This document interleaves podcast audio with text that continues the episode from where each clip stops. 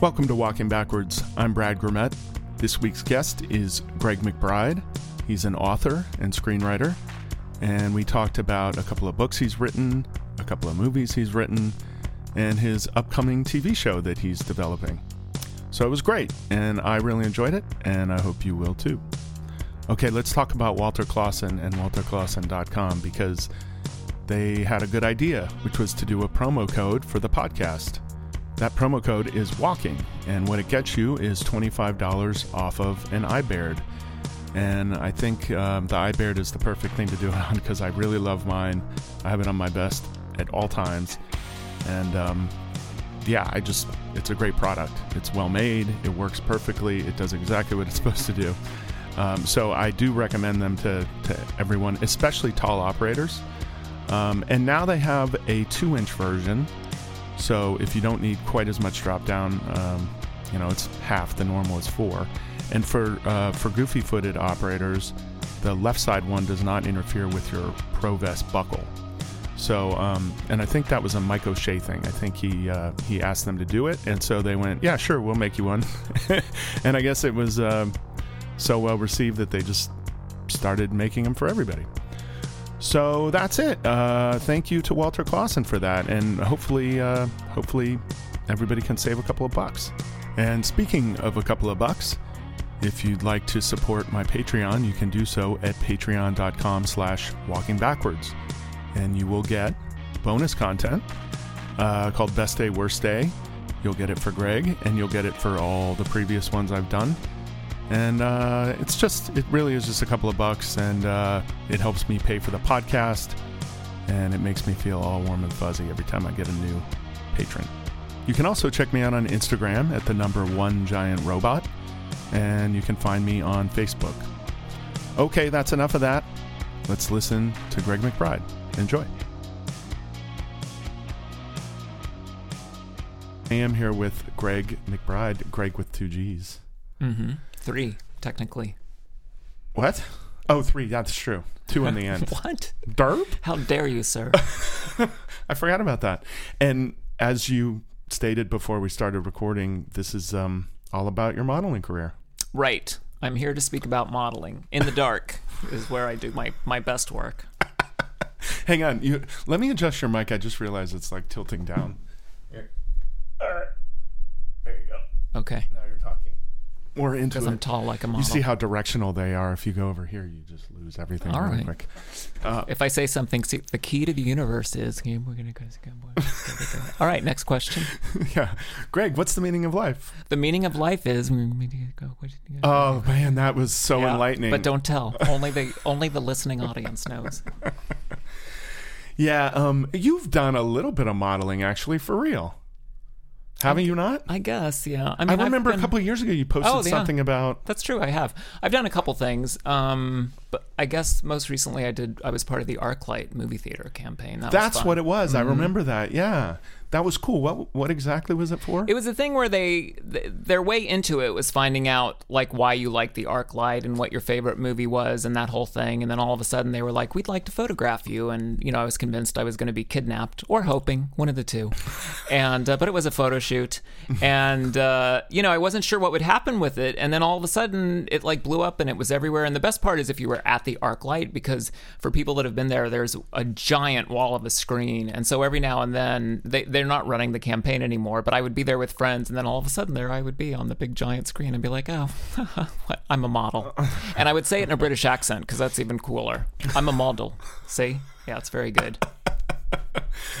That's that's pretty cool. Short-lived, well, short-lived. you but, know, uh, you have your striking good looks and your blonde hair. Yeah. You know, Well, you know, uh, way back in the day, I was a creative director, so I worked with a lot of models. And uh, right?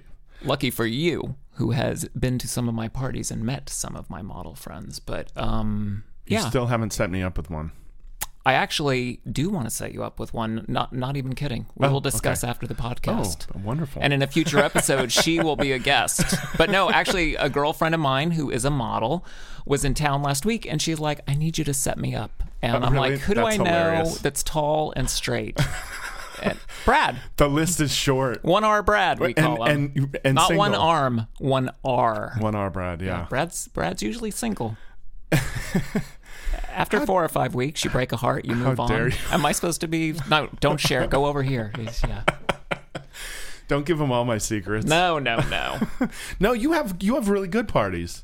Yeah. I, I I like all your friends. You, I think you're very careful, as I think maybe we all do with age. If we're if we're somewhat Age. intelligent, When, uh, this podcast is over. I told you no questions about age. Yes. What? no Friends? uh, No, you you curate. You have curated your friends very carefully, so you don't. I don't think. I think like me, you don't suffer fools gladly, and I used to. I used to do a lot of it, but I think I think you and I actually met at a time that we both were deciding we were suffering fools. we must we maybe need to do a little editing on our cast list uh, and you know i think that's one of the great things about la there's lots of great people here and i sort of joke that when i find them i'm going to hang on to them right. um, it's you know so you know you- i think one thing that can be difficult in in any aspect of show business is finding people that are really authentic yeah. and to me, that is just the best quality in a person. And I know for me as a as a writer, that's that's what makes my writing pop the most, you know. But certainly socializing with people, you want people to be authentic and not perfect, but authentic. Just Right. own who they are. Yeah. And so I think when I meet people like that, I do try and uh, get them into a ten to twenty year contract. bring them in. And you know, if they're single, I'm like, let me get my my my cousin Brad over. you're like you're like Scientology. You have them sign a billion year That's contract. right. we should probably let people know that in a weird way we have decided we're related. Having Yeah. having ejected several members of our family, Brad and I had to be like, "Want to be cousins?" Okay. two, two members of our family. How we met was two members of our family were dating, Yeah. and still are, Aren't really? I'm not in touch. as far as I'm aware. Yes. Um, and And the funny I'm thing is, is like normally in a situation like that, like when I found out that you were going to be at one of the dinners, I was like, oh God, this is going to be awful. Like I have to meet the, her kid. And uh, not to not to narrow down who it was, but um, Nobody will be able to no, they out. won't be able to. Um, you know, that was like the worst thing ever. And then when we met, I was like, oh, I feel I will keep him and eject the other one. Well, as I was saying earlier when we were chatting b- bef- off mic, you know, you have to give people, even if it's an accident, you give people credit for doing something good. And I give them credit for introducing us because there's almost no way we would have met. We actually lived in the same neighborhood at the Yeah. time, but we probably never would have met without without them bringing us together. And because of that, now I have you and Jason as friends, and and um and I'm happy for that. I yeah, no, it. it is. It's great, and uh, you know, I, I having been a child, That way we can text each other like ten times a year that we should have martinis next That's right. week We, and we never really need it. to get to. We really need to get together. Well, that's because you're always off shooting things. Um, it, and you're when- always when- in writing things. We're we're we're like a we're like a star uh, star-crossed couple in a you know Rob Reiner movie because when you're available, I'm working, and when I'm working or when I'm not working, you're working. That's how that works. So I'm Harry, you're Sally. That's right. well, I want to be Harry. really? Well, no, not really, because the waxing and the shaving. Yeah, no, I'll be Sally. Harry, get it? Why I'm often unemployed. Anyway, yes, you know what though? Back to your point. Um, having having been a child raised in severe, severe abuse, um, as chronicled in my book Weightless. Uh, We'll talk about that in a minute. all right. One of the things that I did though to be okay with it is I do have specific memories of my monstrous parents. I mean, they truly were and are.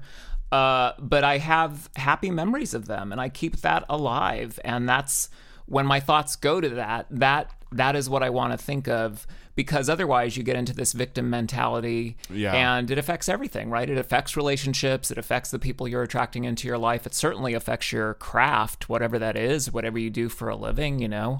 Um, so yeah, taking a little bit of positive out of it is good, and you know, you and me being friends and close and can go a year without actually seeing each other, despite the ten texts. Um, that's magic, right? That's that's Yeah. a great, beautiful thing. Yeah. Yeah, because when I hang out with you guys, I know what I'm getting, you know? And I know what I'm getting from your group. And I like what I'm getting. which Okay, is why I yeah. which is why And you'll be home and in bed by eleven because we are boring. Well, I not- won't be home in bed by eleven. Well, no, you'll be- that's I'll like leave your you- first stop. I'll leave you at You're ten like, fifteen. and check. Next next stop, here I come. Now I the real fun of- begins. I am perennial the la- per- I think the last person at your parties all the time. Right, but that's not a bad thing. I guess not, but I, you know, uh, um, I said somebody recently. I was at another thing with some other people, and um, I, I said, "Did we overstay our welcome?" Because me and someone else stayed, and we're like chatting away, and um, they were like, "No, no, no, no, we were fine." I'm like, "Okay," but I, I never want to That's a good overstay my welcome. Yeah, no, that's Good. I like talking to people, as evidenced by this podcast, and Sometimes at a party, on. that's when the best talking happens, though, right? Especially if people are hosting, they can't really, you know, zero in on something Mm-hmm. while they're, you know, pulling something out of the oven or, you know, getting more olives. But at the end of the night, you know, when it's just a speckling of people, that's when some real visiting can happen. So, see, that's what you're doing. Your authentic connection, authentic, full Okay. circle. That's the word of the day, folks. Authentic. Got it. Okay. um, yeah. All right. Okay. Um, you so you talked about your book, so we may I as well mentioned just it. we may as well just you mentioned you, Brock. So we may as well talk about it. Sure. Uh, Well, w- let's let's mention that you have. You're, are you writing a third one, or have you? Because you have two that have been out for a while. Uh, I have two books that have been out for a while. Um, both have been uh, have done very well, which I'm happy about. Uh, I'm dabbling with the idea of a third book, but am happily very busy with other projects. So, Right. you know, books are a weird thing as our culture continues to change. Um, you know, it's it's a lot of work, and then to somehow find a platform for it is also a lot of work. And so I don't want to spend time doing something that would not find an audience. And I don't mean that from an economic um, standpoint. I mean that if if I take the time to write a book, I want to express something that would help people. You know, Right. um, and probably the subject would be dating, believe it or not, for the next book. Um, but uh, Really? yeah, yeah.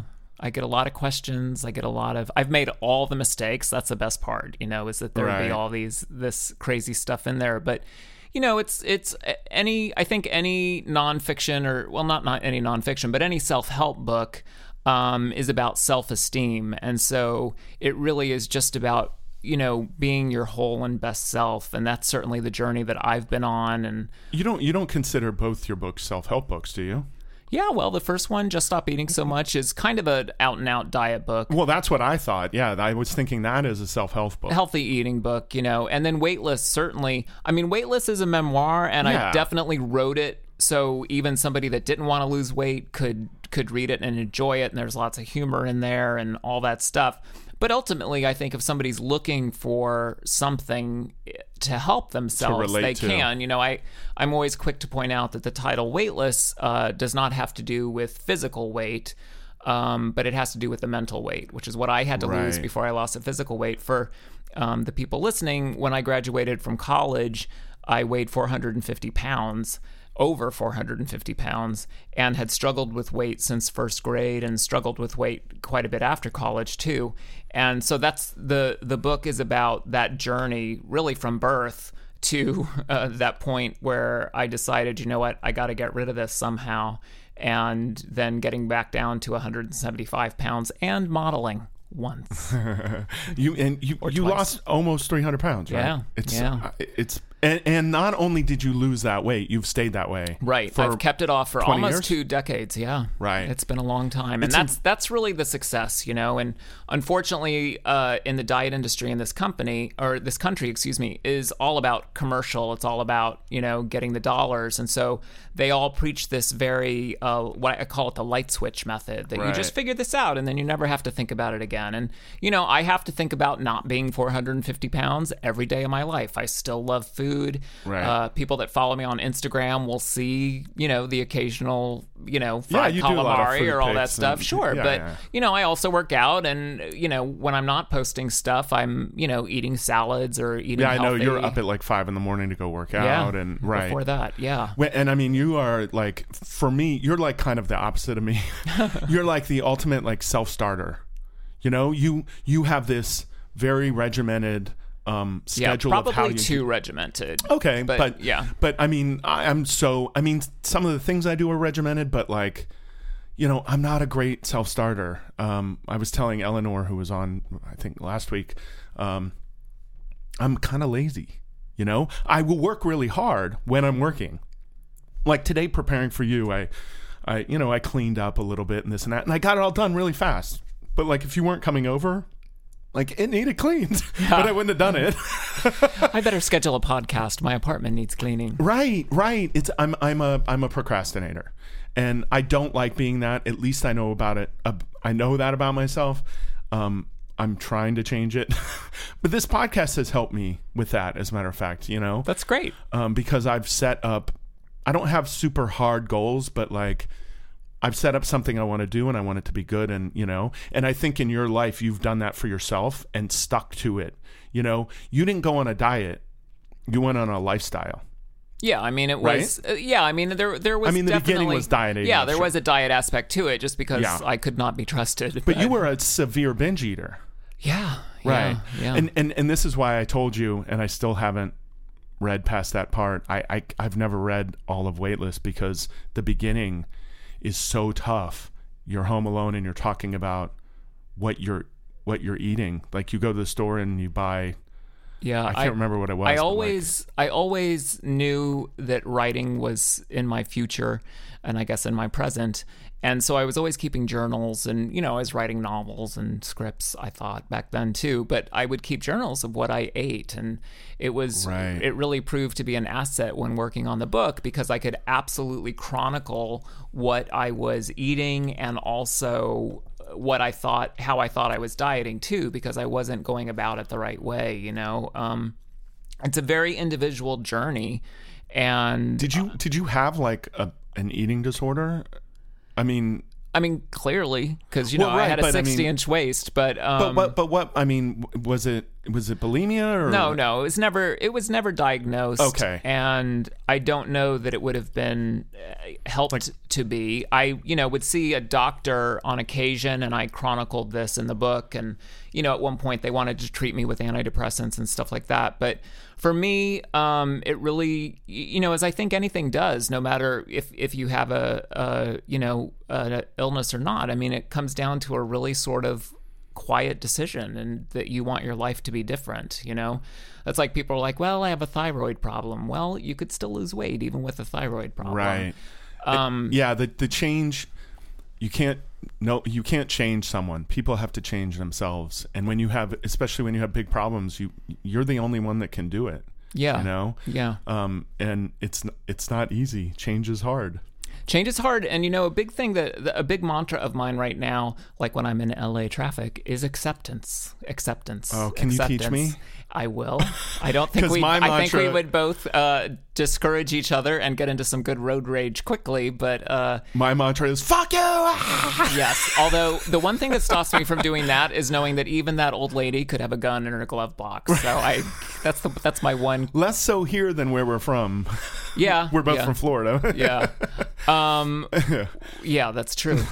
Uh. But you know, so so part of me would say to somebody that's heavy, like maybe for a minute, even before you change your life, stop talking about it and just be in acceptance. Okay, I wear this dress size or I wear this this waist size of pants and I'm eating this and just, you know, kind of just get in touch with it and and just be accepting of it. Just acceptance. And sometimes that alone can be enough of a shift to allow other things in. We're looking for these quick fixes and they really don't exist, you know. My being a healthy weight right now um, has been almost two decades in in the making because Right. it still is every single day, you know. And I, it's just I, something about yourself that you have to be aware of. I do, and I don't time. enjoy Right. it. It's a drag. There's Right. times that I think, oh, I really, I, I don't know if I can want go to this cream right restaurant, or I, yeah, absolutely, I do want. To do have some? Um, but uh, it's it's it's so it's you know it's it's an individual journey. But writing the book, I felt was very important because I did have such a. First of all, I had a very crazy story with my parents and all that stuff. But second of all, That's the part that was hard for me. It is- And the, it's the, tough- the self abuse that you were enduring, and that. Well, and sure. Then, I was like, it was like it, it was like they were handing me the football. I mean, my parents were both monstrous, but you know, there were there was then there's some mental health sh- uh, issues among other things. yeah, and, yeah, and they were very rough on you, and you had it tough. And then as many do. Right. And on top of that, you made it tougher for yourself by trying to cope in the wrong way, essentially. I did, Is that sure. correct? Yeah, okay. yeah. Yeah. By by by eating. Right. Well, and I I kept gaining weight even, you know, I- I left home at 18 to go to school and never returned to live at home again. I still had some interaction with my parents, but you know, along about uh, at at a certain age, I'm like, "Oh, wait a minute. I'm I'm still heavy. I'm not living at home. I'm I'm repeating all of these behaviors Right. that I've learned from my parents. Who's going to stop this? Me." Right, because they get- trained you to abuse yourself Sure, so of course. It's what I knew. Right. It was familiar. Yeah. And so I had to, again, had to lose that mental weight. Uh-huh. And that really became, for me, what it was about. Yes. I learned about nutrition. Yes, I, I realized I had to start working out and getting enough sleep and drinking enough water, and all those components were part of it. Right. But the mental shift is where it really, I think, took hold, and where you know I've been able to be a success.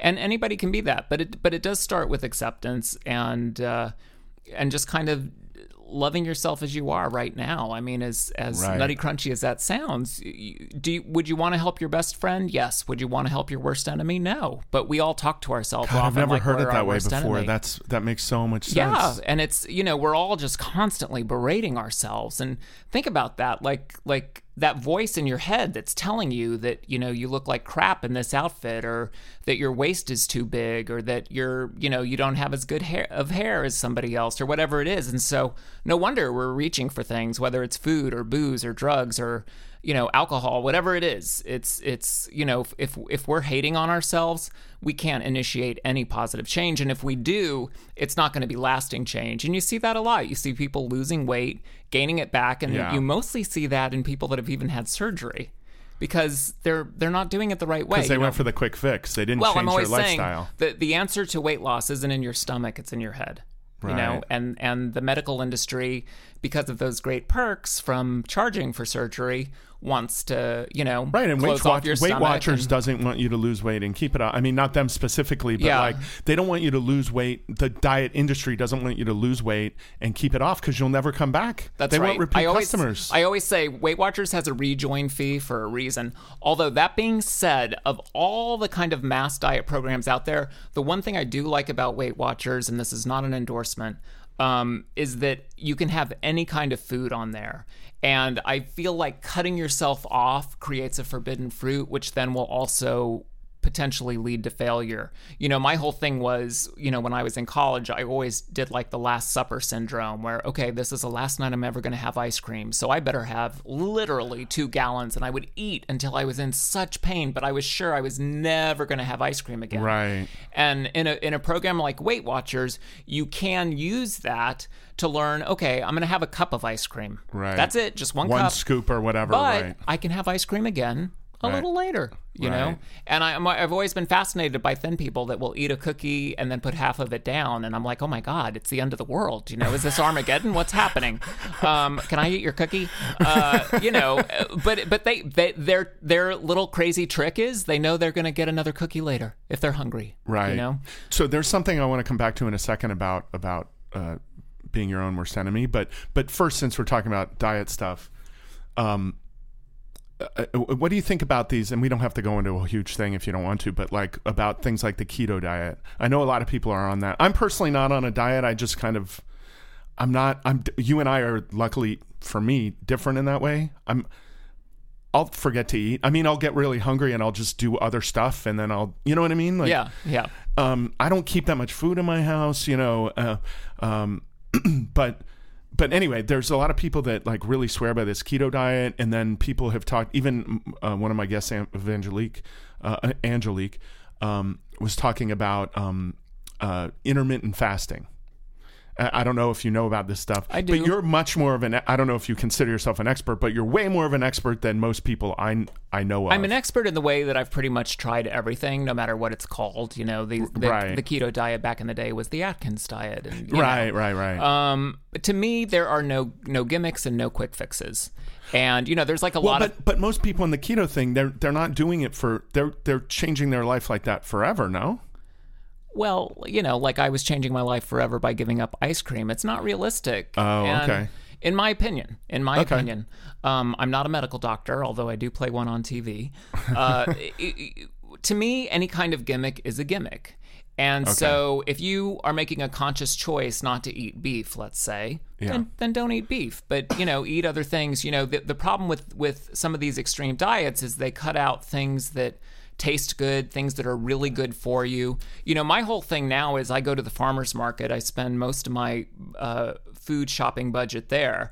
And uh, I see what's fresh, and so I'm sort of letting Mother Dic- Mother Nature dictate what you know I'm going to be gonna eat, eating right. for the next week. Um, and you know, I had a period of my life for about two years where I was vegan, and then at a certain point, I realized that I needed a little animal protein just for my workout and all that other stuff. That's me. That's my personal journey. But there, there's not any anything that is that is kind of this mass uh, sold concept is about making money and you you go look at all the books and you know and do a little research and see what was a fad 5 years ago Right. you know it's like at a certain point people were you know everyone was allergic to gluten no you're not you don't have celiac disease you know you you That's still a huge thing. Gluten free well, it's- well, it's- everything. and it's ridiculous. stupid. and listen, yeah. there's sometimes that I like gluten. I'll choose a gluten free bread because I know it's well made and it's made with organic products and all that stuff. Right, so, right, right, right. so that's fine. But you know, to, to walk around and like, oh, I can't have gluten. You know, it, it, people with celiac disease, it, it's a very serious thing. You know. Yeah. Um, but you know, so you can sort of pick and choose. But again, if you set up these these these perimeters, you're eventually going to fail, and that's why most people gain their weight back. You know, Mm. They they gain it they gain it back. They might lose it initially, and so you have to find ways that you can can live with it, and that that includes having some of your favorite foods, whatever those are, and it needs to include water, and it needs to include uh, getting enough rest, and it needs to include movement. Right. There's no shortcuts. There's there's no quick fix, no surgery, no pills, no fad diets. That's that's the the, the basis of just stop eating so much. Yeah. It's Because that's how I because that's how I lost the weight. And right. So and it's so simple, yeah, but it's it's just hard work. It's simplicity with hard work, Yeah. right? It's just admitting to yourself, if I want to do this, this is what I have to do. yeah, and I have to do it every day for the rest of my life. And this is how I, I, I want to live this way. So I have to live this way, right? right. It's like that old dating book. He's just not that into you, you know. And people would be like, oh, you know, he hasn't called, and but I know that he really likes Oh, right. me, and da da da da.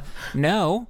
He's not that into you. If he's not, calling, you know, it's like no guy is saying, "Hmm," whether he's interested in It's men or women. of- it's are- Occam's razor, right? Yes, it's it's the same Yeah. exact thing. And so, if you want to lose weight, eat less, eat healthier. The benefit Burn of more eating, calories. yeah, the, and the benefit of eating healthier is it's going to change your life across the board. Your breath is going to be, uh, be better. You're going to sleep better. You're going to feel feel, better, better. Your right. skin's going to glow. It's you know, and so once you get a taste of it, it can almost be like a drug itself. But it takes a couple weeks. You know, where our as enlightened, air quotes, as we think we are about nutrition, there's still so many chemicals in food and, and processed food. And we don't even know what some food tastes like. You know, we live in Los Angeles, so it's a little bit easier for us to have access to really pure, Yeah, we get great food because yeah. most of it's made here. yeah, right? so or grown here. yeah, so that that's a that's a bonus, but you know you do have to change your taste buds. Um, you know, it's it's like uh, a big joke at my house is we'll see you know just constant medical commercials on for medication now Right. and all because everybody's you know on a billion billion different drugs because they're not doing well.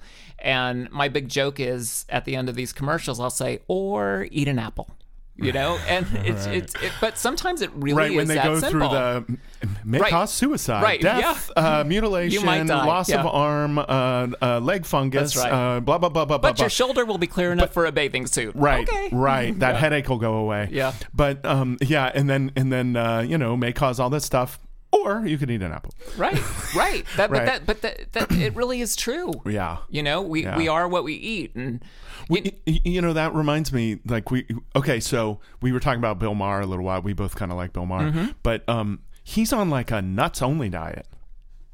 Like that's his everyday. Have you heard about this? No, I did not know that. oh okay. Well, i was just gonna again i don't diet so i don't know that much. I just i've heard him talk about it. He eats like nuts all the time that's all he eats or something it's maybe i could be wrong about this but it could be nuts. yeah Oh my God, he's comedy gold, folks. Comedy gold.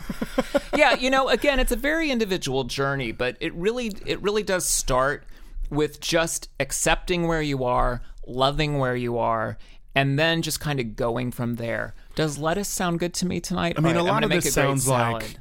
Starting with a positive attitude Yeah. and looking, finding something good about yourself, It, and and that's, and then this- accepting the things that That's right. This is perfect. why this is why I would work on a dating book next. And obviously there'd be a lot of humor. I say obviously because everyone's laughing at all this. But um uh but no, it really you know it, it- and it does it does sound nutty crunchy, but you know, even as a writer in Hollywood, when I go into a meeting, people have already decided I can write. That's how I got the meeting.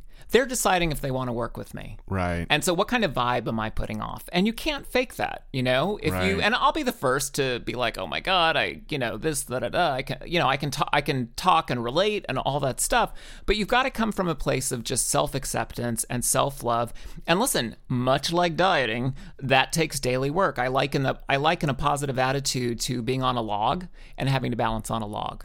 And if you fall off the log, you're in the mud. The mud of sadness.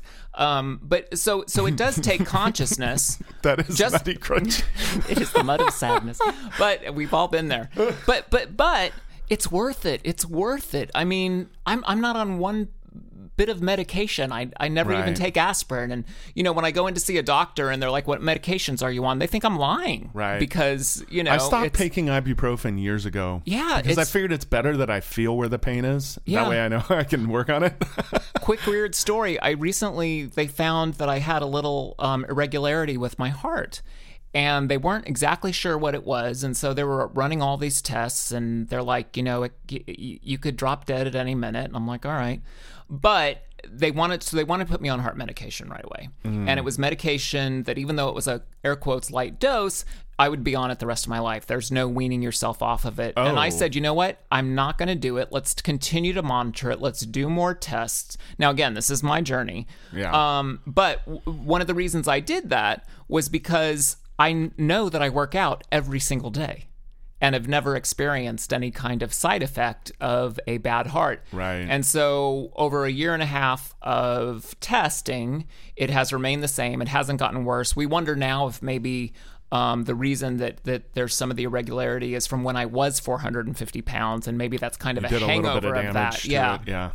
Uh, but now my doctors are in agreement. No, no medication. Let's keep, you know. So it's Right. so so living this life and getting into a positive relationship and feeling good about yourself. Well, you are your own advocate. Yeah. Which you're good at being but it's already. but it's worth it. But it's worth it though. That's what I'm saying. Right. All it's is it a lot of work? Yes, yes, it is a lot of Right. work. But once you're in the swing of things, it's much Yeah. easier, I'm sure. I'm sure getting started on it was a lot harder Yeah, than no, it is listen, it's not easy. I have to remind myself, and that's one of the reasons that I put Weightless out there. I wanted people to have something that they could um, Relate to. look to uh, Right. for a little inspiration, no matter what they're facing. Because you know, it's a hard, it's a hard life.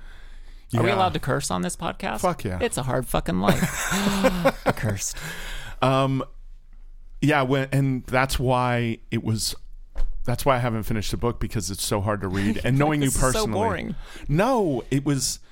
Um, I remember getting it right when it came out. It was 2014, like the end Yeah, of 2014. that's right. Because I went to Hong Kong for New Year's, for Christmas and New Year's, and I took your book on the plane with me, and I read as much as I was going to while I was on that flight. You stopped at the really tough part. You got to get like bec- Okay. because the 1st I'll, I'll give it another shot. It's in that stack of the, uh, All right. in my stack of Let's books read. Let's read from it now. No, the first fourth, the first fourth of the book is pretty brutal, and I'll admit that even I see some of the things that my parents did, and I'm like, wow, fuck. Right. But now that I know we can curse, um, that's not wow, darn. Right. Um, but then there's like some crazy adventures too. Like when I weighed 400 pounds and I was working in the fashion world in New York City is fucking hilarious, you know. So I, I included all that stuff. By the way, of me making an idiot of myself always. That was that was always the wah wah at the end of the story.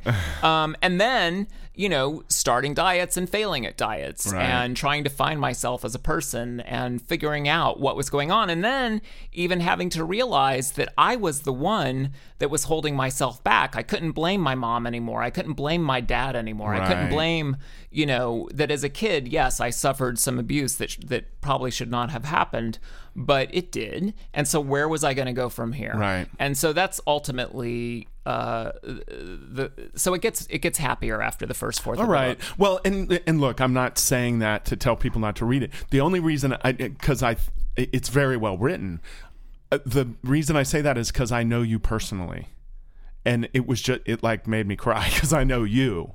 Do you know what I mean? yeah, if it's it's someone who doesn't know you, won't be affected the way I was. It's sad and stuff, but you'll get through it a lot easier than I did, just because like Well, I, don't, I feel your audience knows me now, so it might be sad for that's them That's true. But you know, it's different reading about your friend than reading about Yeah. I mean, listen, it is fucked up. Like even my mom, like and this is toward the end of the book when she finally died, um uh in her obituary it says that I was adopted from Iran. Like on her deathbed, she went down denying my, my that I was her son. It's so weird. And so, and if if you Google a picture of Gregg McBride, you will see I do not look Iranian. Um, and so it's funny to me that she chose that country. Like I'm going to choose the most, the wildest country ever. Um, maybe something a little more dramatic. well, people like have been- people. You know, your mother was a pathological liar. Would Yeah, you say? Right. yeah. So Yeah, well, looking back now, she was clearly super mentally ill. In fact, Right. uh, not to not to circle back too much, but you know, I feel like some of her relatives should have known we should not be leaving the children with her. Right. You know, and uh, yeah, I think you're right. so you know, um, But but what I was gonna say is people with you know big liars like that they make giant like. There's Oh, a, yeah. that whole old thing like you lie about something small, people figure it out. You lie about something big, they don't figure you'll be lying about it. are we talking about politics? No, we're Um, not talking my- about politics, no, but a lot of politicians joke. are liars. My no, listen. My mom had her husband, uh, her second husband, convinced she was a French princess in exile. I shit you not. So where do I get my crazy ideas for screenwriting? From my mother. yeah, Yeah. I mean, look, you have to use. I, I, I mean, you make a joke about it, but you use what you have. Oh, of course, yes, Right? and and also too the other thing about you know Weightless, and I've never been a closed book, um, is that when we bring this stuff out into the light, it makes it okay, even if people haven't um, gone through exactly what I've gone through. Everybody has stories like this. Everybody has stuff that's really hard. Even people that maybe you know don't necessarily have never had a weight problem. There's still self-esteem shit that we all deal with, and so you know we're the human race. And and uh, you know not to get political right now, but I, I feel like like as a people we have gotten away from that. Like we're all flesh and bone. We're all just trying to find the best Right. best best there is out there. Right. And so the more relatable we can be with each other, I think the better. And I think that and starts accept our differences that's a little right. bit. and that starts right. that starts with um with just you know you don't have to air all your dirty laundry like I did, but um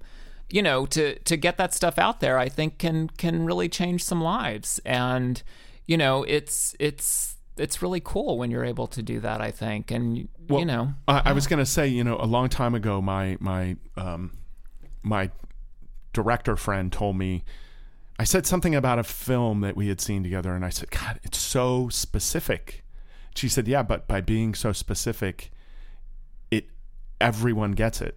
Because okay, it's about this one thing. Like yours is about your weight loss and all that, and and, and abuse and stuff. But everyone can relate to some part of that.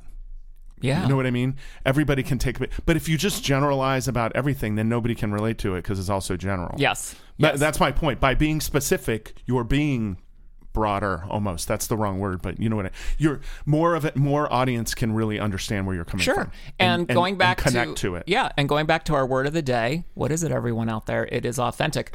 when I wrote weightless, I actually kept the word authentic on a post-it on my computer because I knew That seems like something you would do. well, I knew that if I was going to call my parents out on everything that they did, that I had to own what I did too. Okay. And, you know, I stepped in it several times and still do daily. And, you know, that's okay. We're all, you know, we're all works in progress. We're all figuring stuff out. And Right. the world continues to evolve around us. Um, Yeah. and so it, it just be easy with it. Be easy with it and Right. keep a sense of humor. That, Yeah. that might be even a little more important than self esteem or a Yeah. tie. We'll say it's a tie. be able to laugh at yourself and others. Yeah, well, laughter is good medicine too, you That's know. what they I mean, and it's kind of a workout, right? Yeah, So- that's right. If you do it right, you do a little ab work. right. if it's a hearty enough laugh. Yeah. yeah. Um, okay, wait. The thing I wanted to get back to. Oh, about. yes. So you said ease up on yourself. Hmm. And that reminded me that many, including some of the biggest and best Steadicam operators I've had on here, have said, and their work is incredible. And they say, I'm my own worst enemy. Or I'm, I'm sorry, not my worst enemy, my own worst critic. And I'm wondering if, well, if you think that's different than what you were saying. Excuse me, got the burp. Um, I'm wondering if you think that's healthy.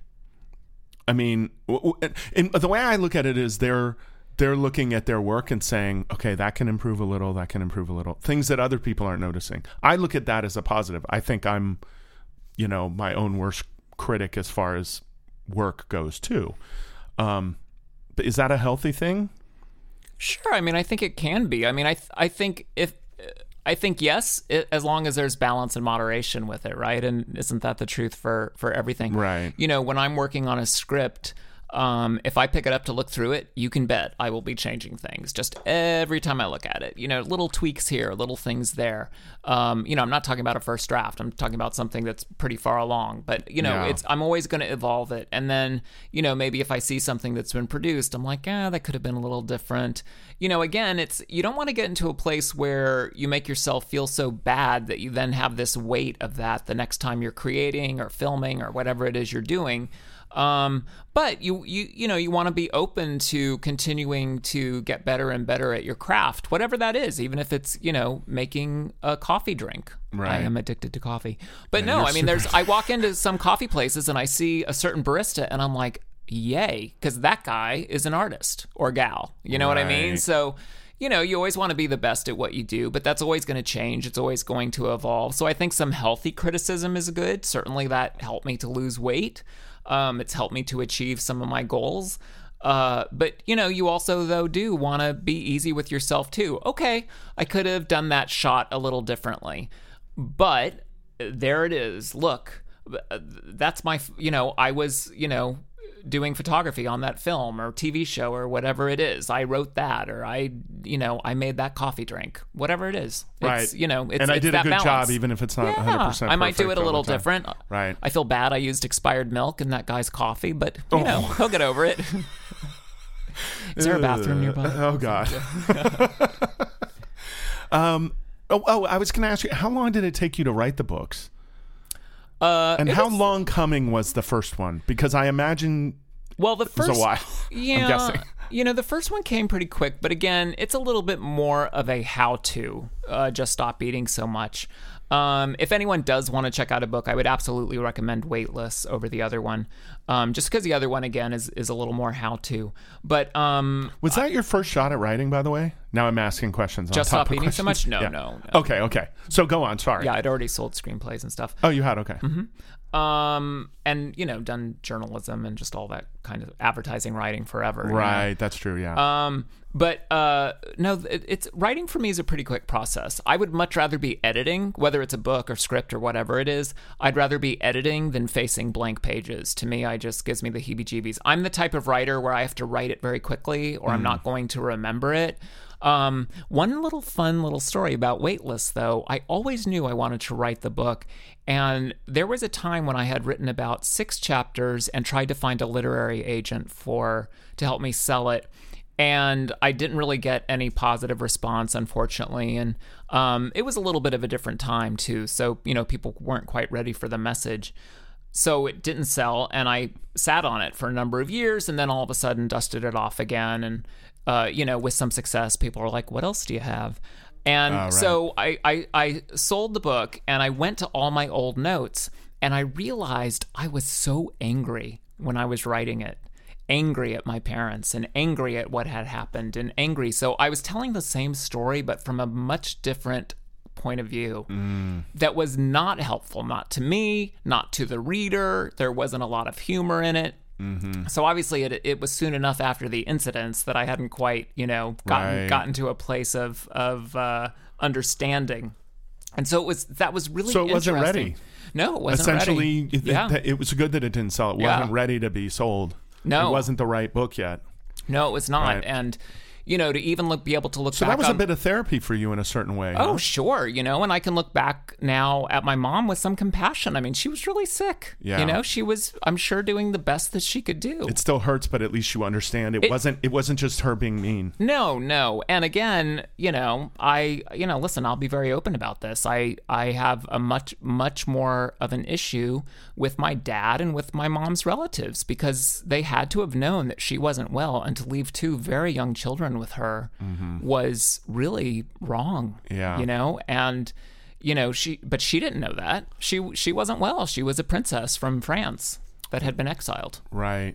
It's like a Disney movie. Only I was a dwarf from Iran. Uh, yeah. I mean, so is that something you kind of? You still hold it a little. I can tell. You're still a little. I don't know if mad about it or what the right You know what? are. I don't think I'm mad about it. I was having a conversation with my meditation teacher. Ding, ding, ding, things that people in Los Angeles say. Actually, just yesterday. And she was saying that sh- you never lose trauma in your life, it's always a part of you. Uh-huh. And listen, obviously, it informs my writing. And I don't want to give up being fat. I don't want to give up you know, being a, a, a, somebody that suffered some child abuse and got over it. I don't want to give up being a person that made a billion mistakes and will make many more. I draw on all of that for my writing. I draw on all of that to be the type of person that that can help people and also attract good energy and bring in other positive forces into my life. And I think and this has sort of recently come to me, but I think that for me to think I'm totally cured of everything would be wrong because, you know, I, in many ways, I'm still very socially retarded, but I realize that when I was younger, we were never taken to birthday parties. I mean, I was literally raising my sister when I was in first grade. Think about that. Yeah. You know, I, I was that young and we were by ourselves. My mom was always gone Yeah. and uh, so we I never you know learned some of the social norms and stuff and So, so, you think you're socially awkward? oh yeah don't Really? make, don't make me prove it yeah no I am listen not not in ways where Well, this is another way we're alike because a friend of mine told me a long, t- maybe 10, 12 years ago, he's like, well, you're socially awkward. And I was like, what? how dare you And I realized I am. Uh, well, he made me a little self-conscious at the. We were like out at a thing with a bunch of people that were his friends that I didn't know in Not Washington helpful. D.C. Not helpful. Yeah, but uh, okay message, bad timing. right right right work on your delivery Yeah, that was a little traumatic for me. So I kind of stood in the corner at the bar doing shots. nice but um, no, no. But sorry. Anyway, but uh, I don't see you that way. Yeah I think most people do, like when I tell people I'm shy nobody ever believes me and I'm probably the shyest I'm not person shy. you could okay I and I believe you Right. I am very shy. Um, yeah, no, listen, I get my I get my feelings hurt very easily, Mm-hmm. and these are all things that I've learned to to temper. In other words, maybe not react as fast as I might have ten or twenty years ago. Right. But it's it's a part of my DNA. You Well, know, that's, it's not going to go away. You're a sensitive person. I am a sensitive and I'm a sensitive person as well. As a matter of fact, an ex told me a long time ago, I was I got fired off of something, you know, and I was hurt. And she said she was in the business too. She said, um, she said, if you're going to get this upset over losing that stupid job, maybe you're in the wrong business. oh, And I was like, whoa. I love that though. That's that's great. I wish I had balls like that. She was 10 years older than me and she'd been in the business for much longer than I Yeah. had, obviously. And I was like, well, fuck you. I'll talk to you later. Click, you know? And then you think about it and you're like, okay, so these things happen to people. Yeah. It's not that big a deal. It was only a couple days. I wasn't major, you know. you can't personalize it, right? Whether it's work or whether I think somebody hurt my feelings. Like when we personalize it, that's when we set ourselves up for failure. Even if, Right. like, you know, you lose a job or you find out, like, oh, they want to bring another writer on this project or whatever it is, you know, the, the minute you start to personalize it, yeah. um it, it that's a recipe for disaster. And you know in in our business and in most businesses these days with the, the way the corporate climate is people everyone's desperate everyone's terrified. So you know they're all thinking too fast they're reacting too fast. And so if if there's a change you just kind of have to go with it. You know i i always uh liken Yeah, it because to- once they've made that decision, you're past the point of no return. Yeah, of You're- course. there's no saving your. That's right. So save yourself instead, right? Yeah, yeah, I mean, because you know, And I love the person that could affect you if you, Right. you know, think, oh, Brad is bad because he got, you know, ejected off this job. Even though we read, you know, everyone has those stories, right? Right. If they've been in this business, People get fired. enough- They get a show canceled, and then then and then six months later, the same network gives them a new show. Of course. But if they went went kind of wacky, if they freaked out and got super oversensitive about it, the network might be like, "Ugh, I don't want to deal with them again." Yeah. Right. Yeah. Yeah. So yeah, learning to do that and like it, a lot of it's relationships and stuff like that, which I'm not the best about as far as like business. I'm not a good networker, but but um uh uh, uh I was gonna say the person who said you're nobody in this town until you've been fired. yeah, well, Uh, whoever that was, I arrived. love them. yeah yeah i mean it's you know it's it's a roller coaster ride and you just you you you have to be on it and this business is so crazy you know i i recently had an article in deadline and i was i really tried to soak up the moment to be like okay this you know this makes up for the time when i keep checking my email inbox or keep hoping this is going to happen or whatever you know Or waiting for that phone call. yeah, and Right. so you know, and ours is such a fucked up business where it's the emperor's new clothes, right? When people are like, "Oh, it's just like dating in high school." They're like, "Oh, that that that person likes him. Well, I like him too. Right. I'm, I'm gonna, you know, I need to get Brad to shoot my project, or Right. I need to get Gregg to come in and pitch this." Um, and that and that hmm. article which I read was um, uh, the the the news. What do they call it? It was just a piece of entertainment news that BET.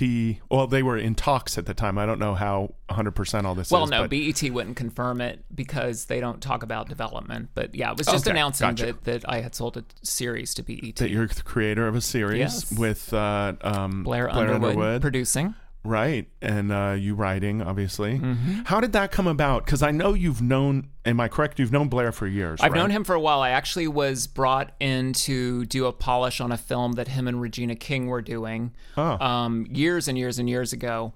And it was a great situation because I guess they were both concerned about the script. And so once they decided that I was somebody that was going to help, you know, steer the ship into a teeny bit of a better direction, um, I was able to spend a lot of time with them. And it was a you know it was one of those situations where the writer was allowed on the set just because again i was you know doing some polishing and stuff. Right. and so he and i have stayed in touch. I've stayed in touch with ms. King as well. Um, and he as you know time went on he wants to direct more. He wants to produce more um, his acting career is still going very well. He, in fact, he's shooting a series for Netflix with Octavia Spencer right now. Um, but he is attached. He was and is attached to star and direct a horror script I wrote. So we have that Oh, really? that we've been Oh. working on. Yes, called Patch. And uh, but then we've always talked about some other stuff as well. And you know, uh, here we are. We we sold a show to BET that we're very very excited about, and they've been fantastic to work to work with um, in terms of notes and allowing me to make the characters, you know, uh, to show their their uh, sides that maybe people wouldn't want to show in public. Okay. And It's uh, called Sister Code, It's right? called Sister Code. two, yeah two, two sisters who Attorneys? are both high-powered lawyers, Okay. and um, they are both It's a drama, right? It's a drama, and they're both competing for uh, managing partner at their father's law firm as he gets Ah. ready to retire. And the thing I point to when I tell people about the series, funny enough, is the very classic version um, not not the reignition of it, but the classic uh, show Dallas, where Bobby and J.R. were fighting for control of Ewing Oil, and so that's kind of what's happening with this. And these sisters, of course, are stronger together, but they've always been in competition with each other, Right. And so, unfortunately, the competition uh, for this position, which is also uh, in subtext, is a competition for their father's approval, which they've never really gotten because he's more into his son than he is his daughters. Right. Um, you know, just all kinds of drama comes from there, and it's very exciting because it is set at a law firm. Um, you know, the the Is the it set in L.A.? it's set in Los Angeles. Um, the sisters are, you know, the, family drama is the for, at the forefront of the show, but there's always cases going on, and so we're able to explore um, some ripped from the headlines cases that we can, uh, you know. Uh, change just a little bit, but you'll know good and well which cases we're exploring, and just kind of you know have that happening in the background. So it's it's very very exciting. Cool. So so like your B and C stories can be like actual like cases they're Mm-hmm. working on kind of thing and how they help each other with those cases but then they're Or not. competing in another way Yeah. or don't help each other Yeah. or screw each other over or, Yeah, that's cool it's a lot of high that's fun. stakes stuff. Yeah, yeah. is it, any uh, are you far enough along that you're even talking about casting yet or No. No, Okay, we're gotcha. still early. I just handed in the uh, first draft of the pilot. it's part of why it was so hard to get you on here we've been talking about it for a while and you were like on a deadline and all that Yeah, yeah, it's it's been pretty busy. Um, and then also I'm also you know I'm always working on other stuff at the same Right. time. Uh, but uh, it's you know sort of how like you do the podcast. You know, you just always want to be creating, always want to be keeping those juices going. right But yeah, it's been it's been really great.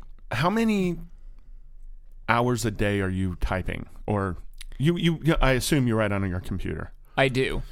Um, I you know that's sort I'm of not a talking hard about question. researching and stuff Yeah, like that's a little bit of a hard question to answer. I mean, again, I tend to be a quick writer, so if I'm laser focused in writing, you know, I can kick off ten pages in a couple hours.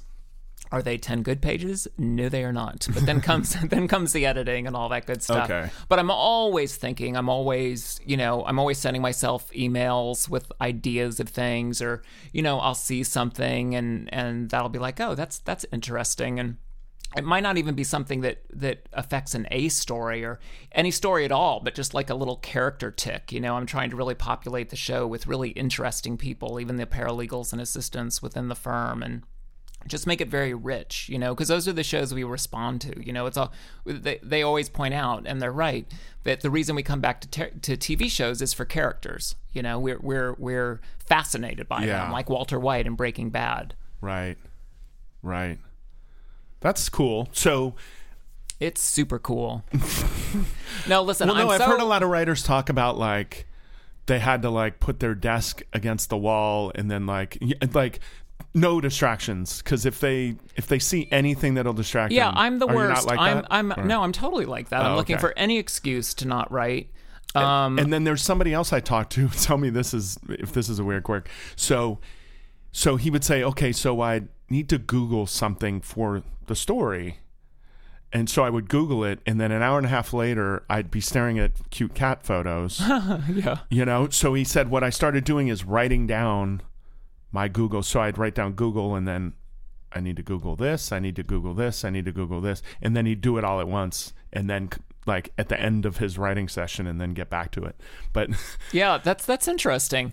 I've I've certainly, you know, gone to Google something and I'm like, "Oh, let me just check Twitter for a second and then forget it." oh god, Uh, yeah, not a good idea. Um, you know, I think there's all kinds of processes to these to how somebody creates, and you know, even different scripts happen differently. You know, I mean, it's with Sister Code. Even we were lucky enough to sell a pitch, you know, which is fairly rare. is that what happened? Yeah, we I was going to. Mm-hmm. ask you how that happened. So you didn't, you hadn't written anything yet.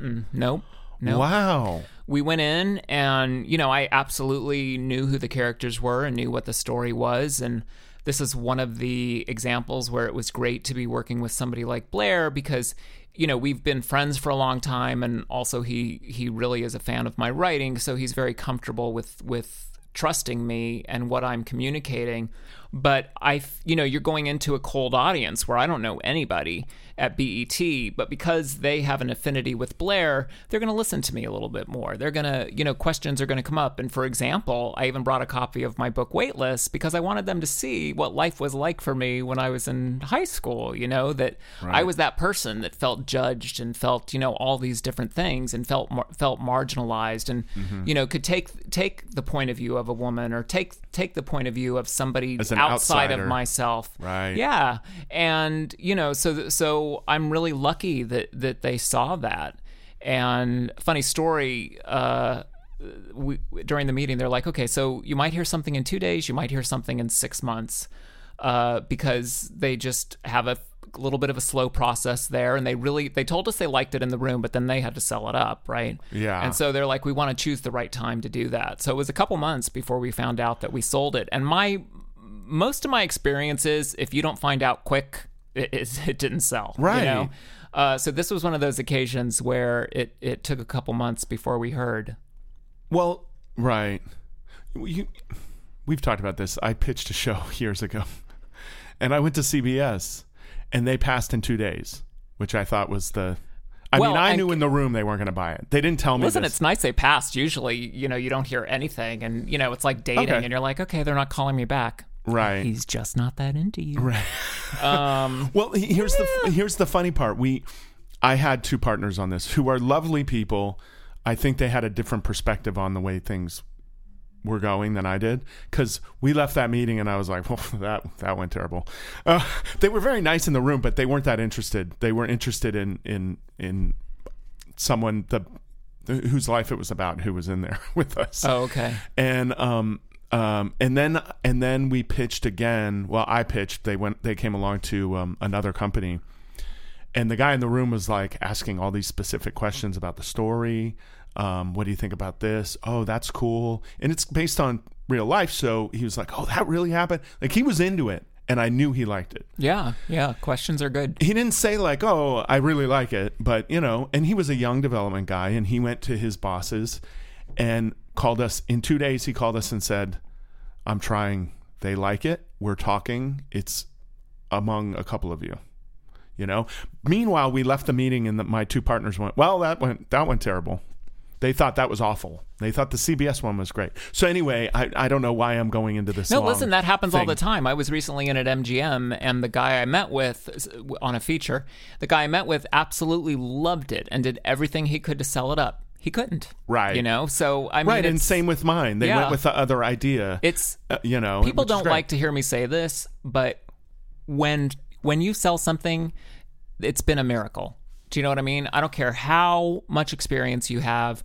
I don't care how much how hard you've worked. There, there's you know, even people I work with so hard have trouble getting absolutely, right. and you know, especially a pitch. Um, but it just, you know, and listen, I remember the genesis of this idea that we sold to BET was three years ago. I just remember the, getting getting the idea and then developing it, and then it was sort of a slow slow bubble from there.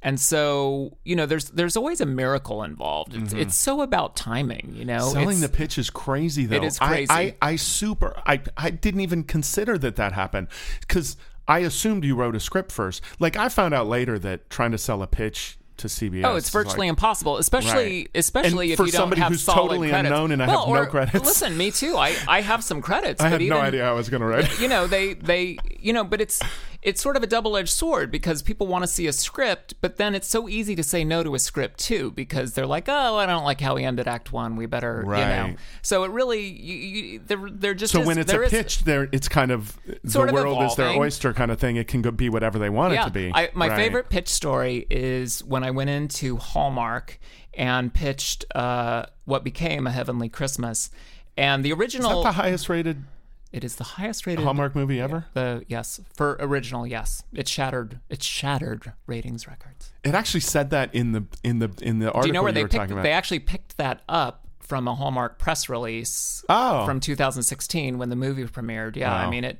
it. It was an amazing, amazing situation, and helped by the fact that fucking Shirley MacLaine was in the movie and Kristin Davis and Eric McCormack. I mean, we right. we had such a good cast yeah. uh, in that movie. But uh, I had gone in to to to for a general meeting. And little did I know, a project had fallen out the day before.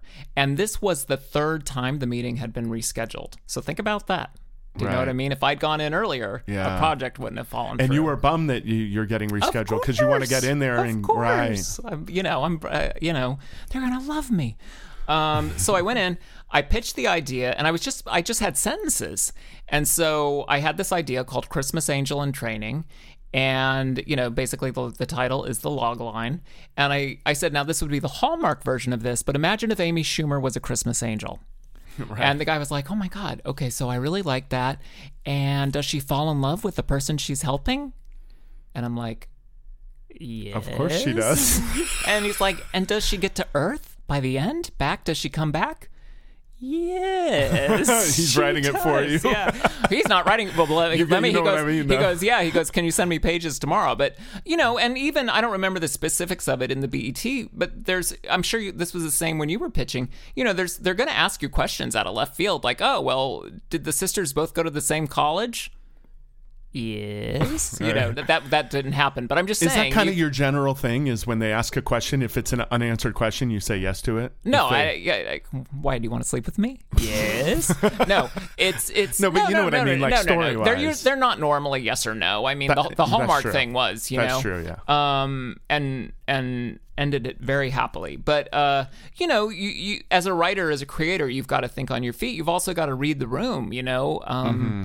It's it it also too. This is interesting. Before pay attention to what people are interested in, right? yeah. And just before we started the pitch with BET, you know, we'd been visiting a while, and again, they had a great relationship with Blair, so very comfortable, very friendly meeting. But then, just before I started, somebody said, "Now, just so you know, we have three legal shows in development." We were about to pitch a legal show, oh, and they were telling us they had bought three legal shows. Two are from Tyler Perry.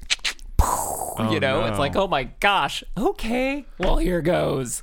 You know, no. but uh, you know, again, it's a legal setting. There's legal things, but who are the characters? And so, you know, you have to go from there. But there's there's going to be times during a pitch meeting that you spitball. You know, that somebody asked you a question, and maybe it's a question you've thought about, or maybe it isn't. But you know, you get one chance to make a good impression Yeah. but it's always a miracle. It's always just, you know, and it's a group effort. And and I think uh, from my advertising years, I know that and embrace that. And you well, know, you're good at soundbitey kind of stuff too. Like, I I mean, thinking on your feet. I don't mean it that in a negative way. I mean you're good at getting across a message quickly, which is important when you're in a Oh, in, sure. a, in a short meeting with somebody who has another meeting in ten minutes. Sure. And like, and basically, what you're doing is you're giving them the ammunition if they like it to sell it up. You've got to give them everything. they want permission to take some. They want to like it and take it because every good thing that they bring to their boss makes them look better and, too. and the, right? and the less convoluted it is. Yes, Um, you know, I was out uh, several years ago. I was pitching a movie, and it's funny because I always have a title. I always have the poster. I mean, I'm I'm an ad man to the end, but I didn't have a title for this. But the basic pitch was Home Alone set in a zoo. And I said, you know what? This is going to sell. There's going to be a bidding war. It's going to be in Variety, just because it's one of those easy to sell things, right? Nobody has to. Everybody gets it instantly. Home Uh-huh. Alone set in a zoo. They never made the movie, but they did buy it. And uh, it, it, it, it, it, so so sometimes you you need to boil things down to a simple premise. Right. You know what I mean? And you think about shows like Breaking Bad. You know, science teacher starts to make crystal meth. right, Wow. right. Okay, there's a million other questions, and obviously that show, you know, had so many layers. But that's the but seed but that but gets the, people the interested. seed that people are like, oh, interesting. right. Does she fall in love with the guy when she comes back from heaven? That was not asked in the Breaking Bad pitch meeting, but uh, but it might have been. You never know. you know, and then also too, mm. like just enjoy the journey. And let me tell you, when when somebody buys something and there's a deadline article, that is a fun, fun part of the journey. Yeah. But I remember going to the pitch And meeting, your phone and, rings off the hook, and you get text Yeah. messages like crazy. Yeah, and you're like, oh, I hope my think I ex messaged sees I this. text you, I am sure you did. You're like, do you need a cameraman? I'm like, no, but I'll do your damn. Uh, I your did not podcast." say that. I, am kidding. I said I'm kidding, Brad. congratulations. Don't call me. I'll call you. You- and yes, I said, now am I cool enough for your podcast? Um, no, it's fun. But you know what? I really, when we went in to pitch it, uh, it was the Tuesday after Thanksgiving. And, you know, I was in there with Blair, and he's super good energy. Um, and Oh, so this is a year ago? Uh, You said almost, Thanksgiving. yeah. Oh, wow. Or, Almost a year, yeah. almost a year, yeah. And But the uh, article just came. Oh, it took them a while to get back to you. Yeah. Oh, because it took 2 months, and, and then you got to right, wait to close the deal, and, and you know, right, right, thing. all the legal BS and all that. Right, got it, got it, got it. Yeah. Okay. So and then by anyway, then, by then you probably start writing it too, right? no, no, not until it was a go, because because you also Oh. have to get notes. You know what I mean? Just because they bought the oh, pitch Oh, doesn't mean they that were- they're oh, like, right, right, you know, right. yeah. I got They have understood. certain things, And until you're getting paid, they're not going to give you notes. right? It's that whole process. Yeah. Okay. Yeah, All until right. it's all official. Got it. Uh, because you know they're they're basically bu- buying the concept, and so they don't they don't want to you know put time and, and effort into it until they know it's really going to happen as well. All makes sense. But but it really is about you know just enjoying the journey, and and that is one of the high moments. And and now we go on. You know, I I need the script to be strong enough that they decide to shoot it, and then the pilot needs to be strong enough that they decide to do the series. Yeah. Right. So they're still using the traditional pilot method at BET. In our case, they are. Okay. Yeah. Yeah. I, you know they have a lot of stuff going with Tyler Perry right now. They're starting a streaming service and everything. I mean, they're they're really doing Are a lot really? of fun stuff over there. Yeah, How many streaming services do you have? forty-seven. Uh, there's not just one, unfortunately. We we have YouTube, which is pretty good. You have YouTube Red. No, YouTube TV, Oh, so you use that as like your cable provider, essentially, right? Okay. Mm-hmm. and their D- their cloud DVR is pretty decent. And I've tried many that were not decent. oh, Um, really? But Did you try? Is does Hulu have one or? yes, Okay, because I'm thinking about switching to Hulu. I still have cable. Thinking of switching to Hulu. Well, let's talk offline, but YouTube's the way to go. But here's the Oh, thing: okay. not not all providers have all channels. Like for instance, um, I want Uh, hockey. uh, I oh, want LA oh, Kings hockey. Uh, YouTube has every sports channel. Like it's crazy. As okay. as many there are as many sports channels as there are entertainment and news channels. Like it's it's crazy. I had to move some of them off the thing because it's like It's the too much. 85th football channel. Yeah. So, Oh wow. Okay. uh, Good to know. but um, they don't have any Viacom channels. they don't have BET. So I have to get Philo, which has BET, Nickelodeon, you know, MTV. Comedy Central. Yeah. So that you know, I don't have so- Comedy Central on YouTube. there's no Viacom channels. Right. So it's that is kind of um yeah, you can't you can't just have one. CBS. Is on YouTube, yes. It is okay. Um. Oh, I was thinking Paramount. Right. Never mind. Anyway. Um. No, it's not even about that. But you have you have Netflix, right? yes. Do you have Hulu? HBO. I tried Hulu. You did. You didn't like mm-hmm. it, or Yeah, it didn't oh, okay. didn't float my boat. Well, my thing is, I Also too, I get a lot of screeners, so some some stuff, you know, unless I need to see it right when I right when Right. it comes out. right, right, right, right. There's just too much, and they're all getting new. that You said BET's doing streaming. I mean, everybody's doing streaming. Yeah. It's like, so everybody moaned about cable, how you couldn't, how it's a package. So I have to pay for all this crap I don't want to get the stuff that I do want, blah, blah, blah.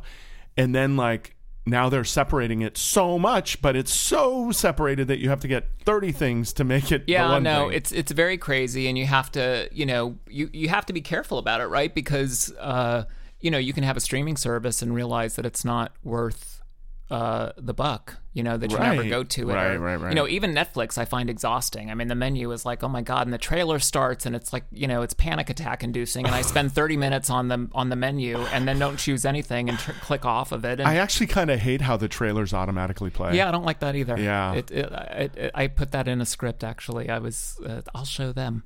Um, you know, now we have Disney Plus coming, and uh, even Apple TV Plus. Mm-hmm. You know, so they continue. So you know, I think at the end of the day, they are going to, if if if if they flourish, it's going to be because they have great content, and Mm-hmm. you know, it's BET. Pl- I think it's BET Her Plus or BET Plus. I forget what it's called. Okay. But you know, you think about it, they are going after a niche audience.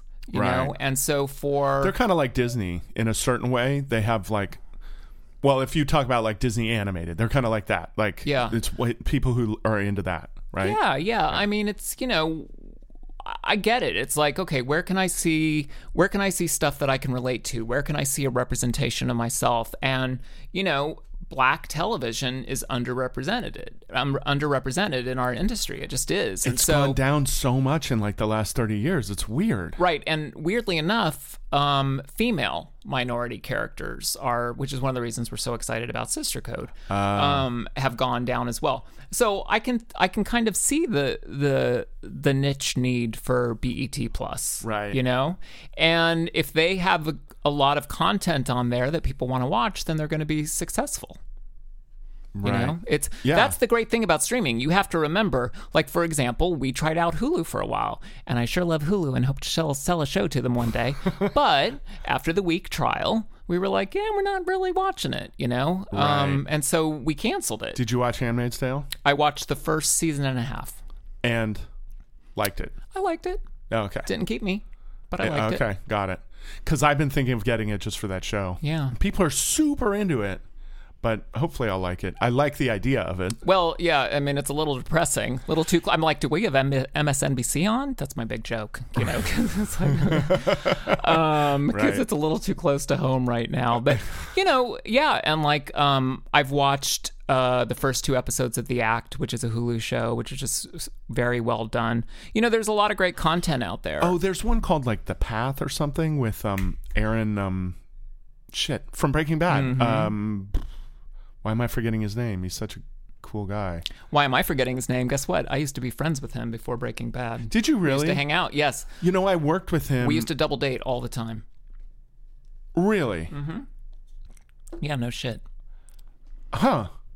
Wait, you were out though. Aaron Paul. Aaron Paul, yeah. He had a girlfriend. Well, of course. Okay, I was. I thought he was straight. I didn't. Um. Wow, that's so funny. I didn't know that. You know, I worked with him on that. Uh, I won't say what. I worked with him on something last year. Okay. It's not out yet. Okay. Um. And um, and he was so cool. Yeah, he's a nice guy. Oh, such a nice guy. And I It's know. It's been wild to watch him blow up. Oh yeah. Yeah. Yeah, yeah. And he was doing another project, which is still. No, it's confirmed now. The Breaking Bad El Camino movie. Oh, the trailer's out. Yeah, I forgot. Yeah, yeah, yeah. Um, but he was shooting it. He was shooting our. Pro- I did not do that movie. I wish I did. I was shooting um, uh, the show we were doing. He was doing that movie at the same time, but we were in L.A. and he was in Albuquerque for that. So he was kind of, and you know, people know what's going on. I found out, and I talked to him about it, and he was like, "I can neither confirm nor deny that rumor, sir." That's funny. And I was like, well, our, uh, you know, I said, okay, well, if you were going to do a project like that, would your normal crew from Breaking Bad still be on it? And he was like, yeah, mostly. I, I assumed that would be the case. And I was like, oh. And then I asked him about a couple people I knew. And I was like, would they be on it if the show was happening? And he's like, that one would, but that one wouldn't. Like, I'm like, Nice. okay, got it. you were speaking in code. Yeah. I mean, it was like the most thinly veiled code ever. But, um, Yeah. but uh, on our last day, I was like, "Hey, good luck on that other thing that you might not be doing." Right. He was like, "Thanks, buddy." That you're not returning to, to be on set tomorrow at 10 a.m. right. Anyway, he's like, but how did your you, role as Jesse. how did you guys know him? You have a, you had a lot of I don't know if you still do, but you had a lot of fancy Hollywood friends for a while there. Did you? You know, listen, if you've lived here long enough, you have friends that that That's have true. blown up. Funny story. either they were really famous when you met them, and and, you now were probably are, there. or- Meghan Markle's been to one of my Christmas parties. I guarantee you that you were there. I was friends with her mom, who we took oh. yoga together every day. Right? Yeah, yeah, yeah, yeah. She was just Meg then. yeah. Um. It was even before Suits, even before she was on Yeah. that show. I'm not sure whether I ever met her at your party or not. I don't doubt it. But um, I was talking to somebody else who knew her very, very well before all this stuff. Yeah. But anyway, but but my point is, is that you live in LA long enough. Um, you know people. You're right. gonna know people, and, and especially if you're in the business. and listen, I have right? writers that I started out with that have huge careers. You know, am I jealous? No, not at all. Maybe a little. Do you But, curse them at uh, night when I you do to not. I do not curse them. I do not now that I've had my deadline article. But As long uh, as you no, no, get no. your- I as mean, long as you get your coffee, But right? again, it's it's it's that's the craziness of this town. You just you just never know. So yeah. So if you're here for a while, you're gonna have some friends Yeah. that are uh, you know, celebrities. And, um, you know, I think that uh, going back to our word of the day, authentic. You know, mm-hmm. I think that that when you are authentic with people, like obviously you are with Mr. you were with Mr. Paul, that he could, you know, kind of nod at what was going on. Right, Um, right. you know, they'll be authentic back to you. You know, I last last year, this weekend last year, Well, I he's remember just a nice guy. That didn't have anything to do with me, really. But but but was he responding because you're an authentic guy? Like yeah, I was friendly. You know, yeah. like no, no, I'm not saying I'm not. I'm just saying like he deserves actually more credit than that. He's just really everybody I know that has worked with him for any period of time raves about what a good dude he is. Well, So, I do not like successful people that are also nice. I do not like it. I'm very jealous of it. It happens a lot. It happens the other way too. But I, you know, Yes, but that's a different podcast. I like to- I like and to- where we will not identify ourselves. That's the bitter podcast Right. where we will mention certain people. No, I just like to revel. I mean, you know, I'm a cynic. I don't know if you consider yourself a cynic. I don't. I, I don't know, but I am a cynic, and I don't mean that in a bad way. But I'm I'm a realist, you know, and I try, knowing that sometimes that can go down a a bad path. Oh yeah, sure, but but you know what? But that can happen. But I try, but I try to keep be, knowing that I can do that to myself. I try to think about people like Aaron Paul who are super cool and successful. Right. And take somebody that works at a shoe store. They're going to have the same stories. You know, Yeah. they might have a boss that's a prick, and they might have a uh, corporate person that comes in once in a while that's super nice. Do you know what I mean? right, like right. it's that's life. No, it's not specific to this business for Yeah. sure, but it's but it's just specific to life in general, It- and that's how I, you know, I do find it refreshing when you do meet people that are uh, who you would hope they would be. Because you know what? If you're famous, be in a fucking good mood, man. Yeah. Like, like I don't, I, I, I don't wish any. I'm so happy for you, and I continued success. But let me know you enjoy it.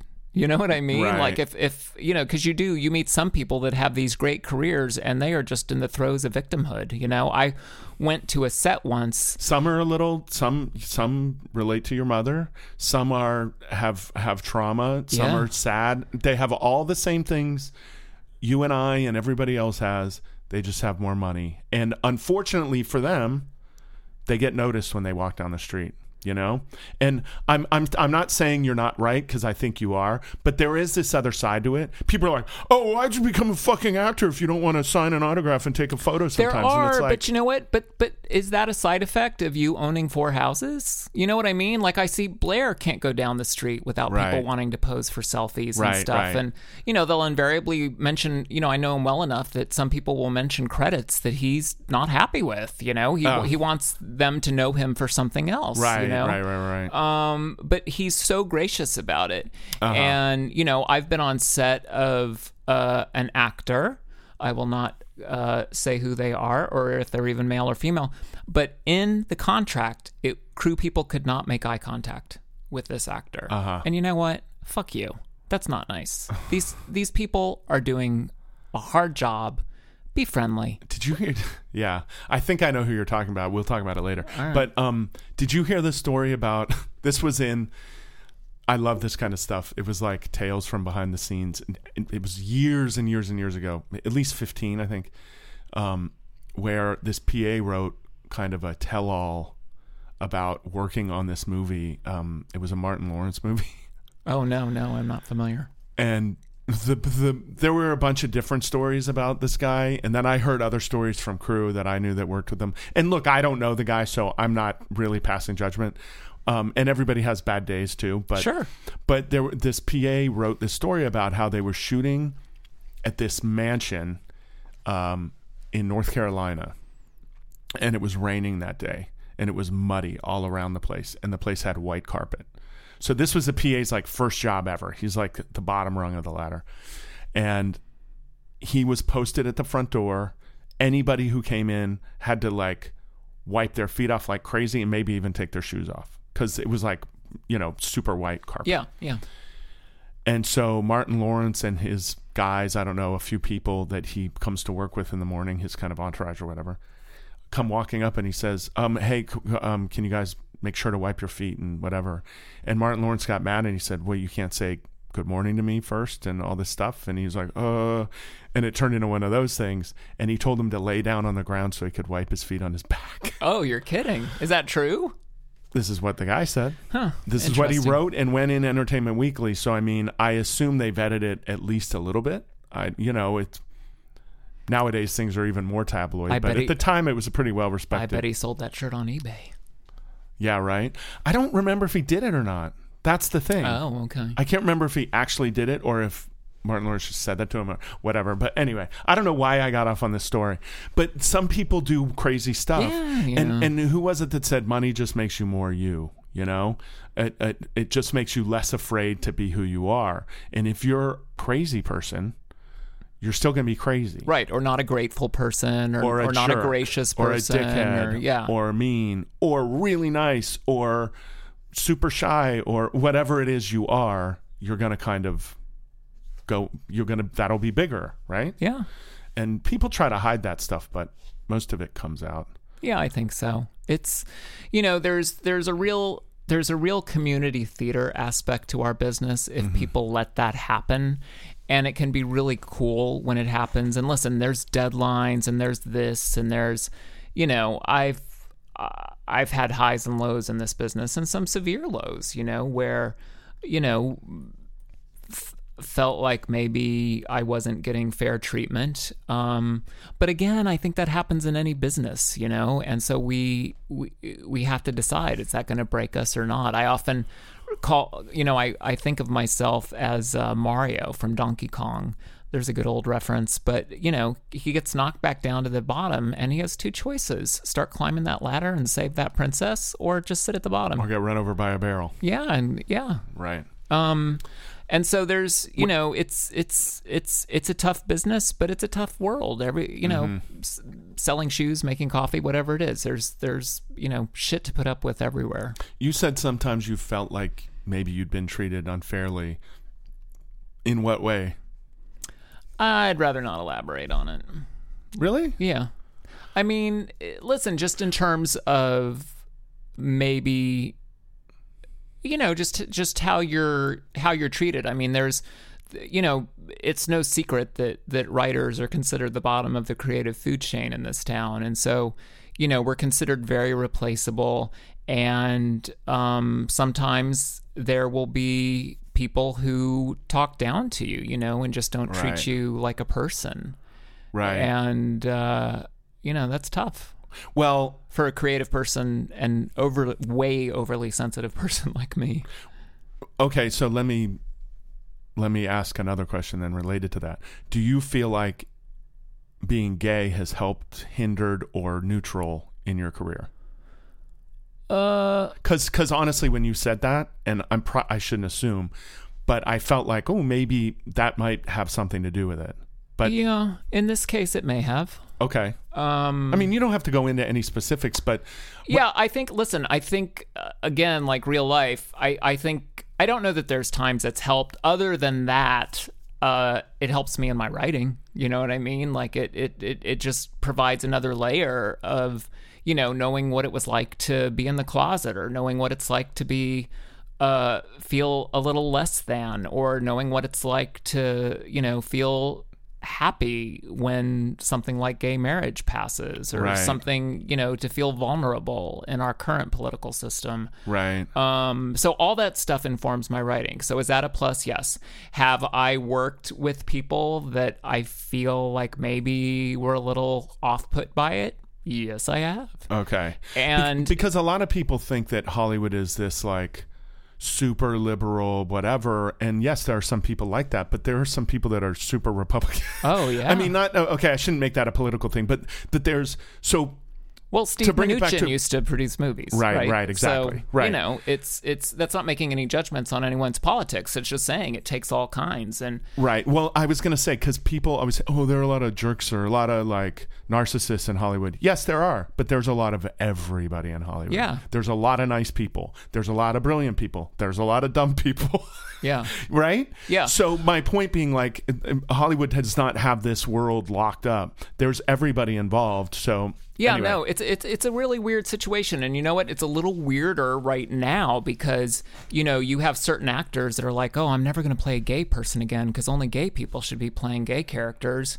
It's like, well, or maybe an actor should be, and unfortunately, that line of thinking is, is now permeating the writing world. Like, oh, if you know, we sh- we only need you know. Oh, we have to have a woman writer. yeah, we have to write- have a woman, you know, or Uh. maybe somebody that's super sweet and innocent. Write a movie about an angel because I'm no angel. Um, but you know, it's you do you get that, and so Oh, we have to have a gay per- a gay person write a gay character. yeah, I Oh, mean, come on. and I, but that's how it is right now. And my aid, my my agent had told me uh, a while back. She goes, "Being gay gets you nothing. Like that's not even a minority anymore. Do you know what I mean?" But there are there are people that are a little put off by it. There are people that are homophobic in this business, Yeah. absolutely.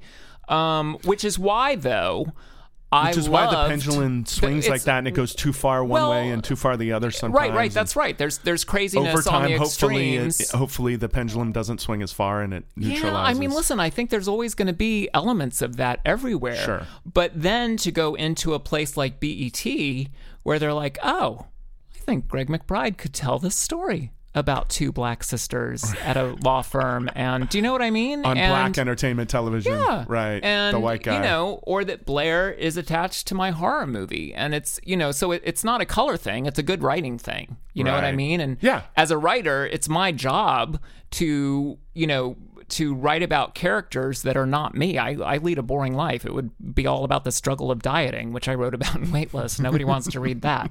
Um, right. Or in every script, I should say. They do want to read the book. Um, uh, but so you know, it's it it's it swings in all directions, and and a lot of times it's it's the edict from the top of the food chain at whatever studio or network is making the project. You know, uh, I remember. Uh, with BET, I was really nervous to let them know that one of the characters has a sex addiction, ideally. And I remember, you know, finally saying, okay, well, this person is has a sex addiction and a hardcore, you know, and uh, I remember them saying, we're fine with that. That's the sex addiction isn't a problem. And I remember thinking, oh, thank God, you know. So like, so, but but that but that's that's the culture there. Twenty years ago, maybe not. Well, or another network, maybe not. I'm not sure if if I had said to Hallmark. So Kristin Oh, Davis's that's true, right. character has a sex addiction. What do you think? But I mean, you know, 20, 30 years ago, not on any network. You know what I mean? No. Or, uh, you know, maybe not 20, maybe 40, whatever the, you know, things things progress. Yeah. People get more I mean, it's, uh, that's where it goes back to your pendulum, right? Like I look at shows like uh, like All in the Family, right, which probably couldn't even get on the air these days because it would be considered so recently. controversial. Yes, but as Yeah. an ex- as a grand social experiment, right? What did you think of that, by the way? I didn't see it. Oh, I did. Unfortunately, I wanted to. It, w- it was on my list, and at the time, I was between streaming services and and didn't record Oh, it. Got it. Um, but I'm fascinated by it, and I, you know, or like, you know, going back to the original Dallas in the '80s, had a whole plot line about abortion. Can you imagine? Like, I, I think that wouldn't fly before the sex addiction thing would. I mean, it's it's you know, so so our culture, you know, it it, it, it it's breathable and Yeah. um, you know, and again, uh, you know, we talk about like why does BET have a streaming service? Oh, they're they're serving their audience. So so they might be open to a little more of this than say where uh, another network might not be. You know, it's it's it's such niche marketing now. Like I'm, I love the stuff that FX does, right? And and their whole thing is is is niche and auteur, and you know that they're they're doing this stuff. But you know, AMC has its brand, and you know, it's it's this sort of brand that AMC and FX branding. are two of my favorites. Yeah, and but they have their brands, right? And and they're to a point now where you almost feel it's like appointment television. You feel like if they have a new show come out, you got to check it out, right? Yeah. Um, and and it's fantastic. It's it's it's just crazy. Uh, you know what they're doing at those places, and there's you know they're starting to do that at other places too, and you know HBO has has some of its stuff happening as well. So it's you know it's it's it's it's where where the place is where something's going to be created as well and and who's in it and you know listen it's again it's a journey like I don't know where I hope that it gets to the air. But what will Sister Code be at that point? I don't know. There's going to be notes in between, and everybody has an opinion. And Right. sometimes other people's notes can be really good, you know. And so even though it changes what you Yeah, your original possible for vision for, the show, of course, idea. of course, like you know, and uh, so it's just you know it's sort of this evolution. You don't, you're not quite sure how it's going to end up. Yeah. That's really interesting. And I mean, I'm still blown away by the fact that it was a pitch. Yeah. It's so weird. Because, you know, I asked um, Danny Strong. Do you know who Danny Strong is? Um, he created Empire and then Okay. um, he's written a lot of stuff. He's an ex actor. He was on um, Gilmore Girls, I think. All right. He's been in a lot of stuff. yeah. um, super nice guy, and I was doing the show with him, and we had a moment one day, and I said, and I had pitched that that pilot or that idea, which I still think about to this day, but um, You never know. I asked him like, Danny, how did you how did you sell this show? And he goes, Well, I wrote a script and then I showed it to him. And I'm like, Oh, so you had to write a script first. I assumed he had pitched it, but I came to find out that most of the time now you write a script. Yeah. They don't want to pay you. True, True Detective. The first season of True Detective was was scripts. You know, on Right. HBO. Um, God, how brilliant was that? The first season just brilliant. But there's there's but there's no one path. Do you know what i mean? And so that's that goes back to the you know the mario analogy of you just can't take no for an answer. You've just got to keep uh you know you you you've got to keep creating. And um i always say that you know this this business along with the miracles is made up of lucky breaks. But when you get that lucky break you better fucking be prepared for it. Right. you know? And, that's and that of- only comes from working. It only comes from you know me being good in a pitch is me honing my storytelling skills. Right. me getting good at pitches for all the pitches i go on that don't sell Yeah, you know? yeah.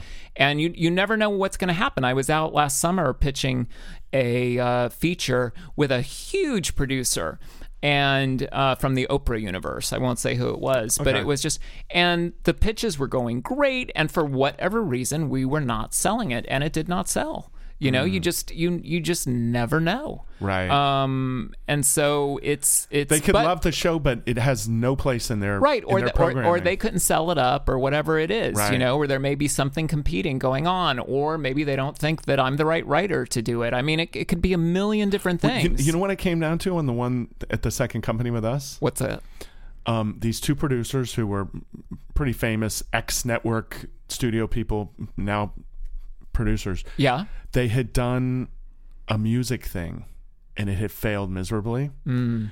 And this con- is connected to a musician, even though the show's not music, it's not about music or anything.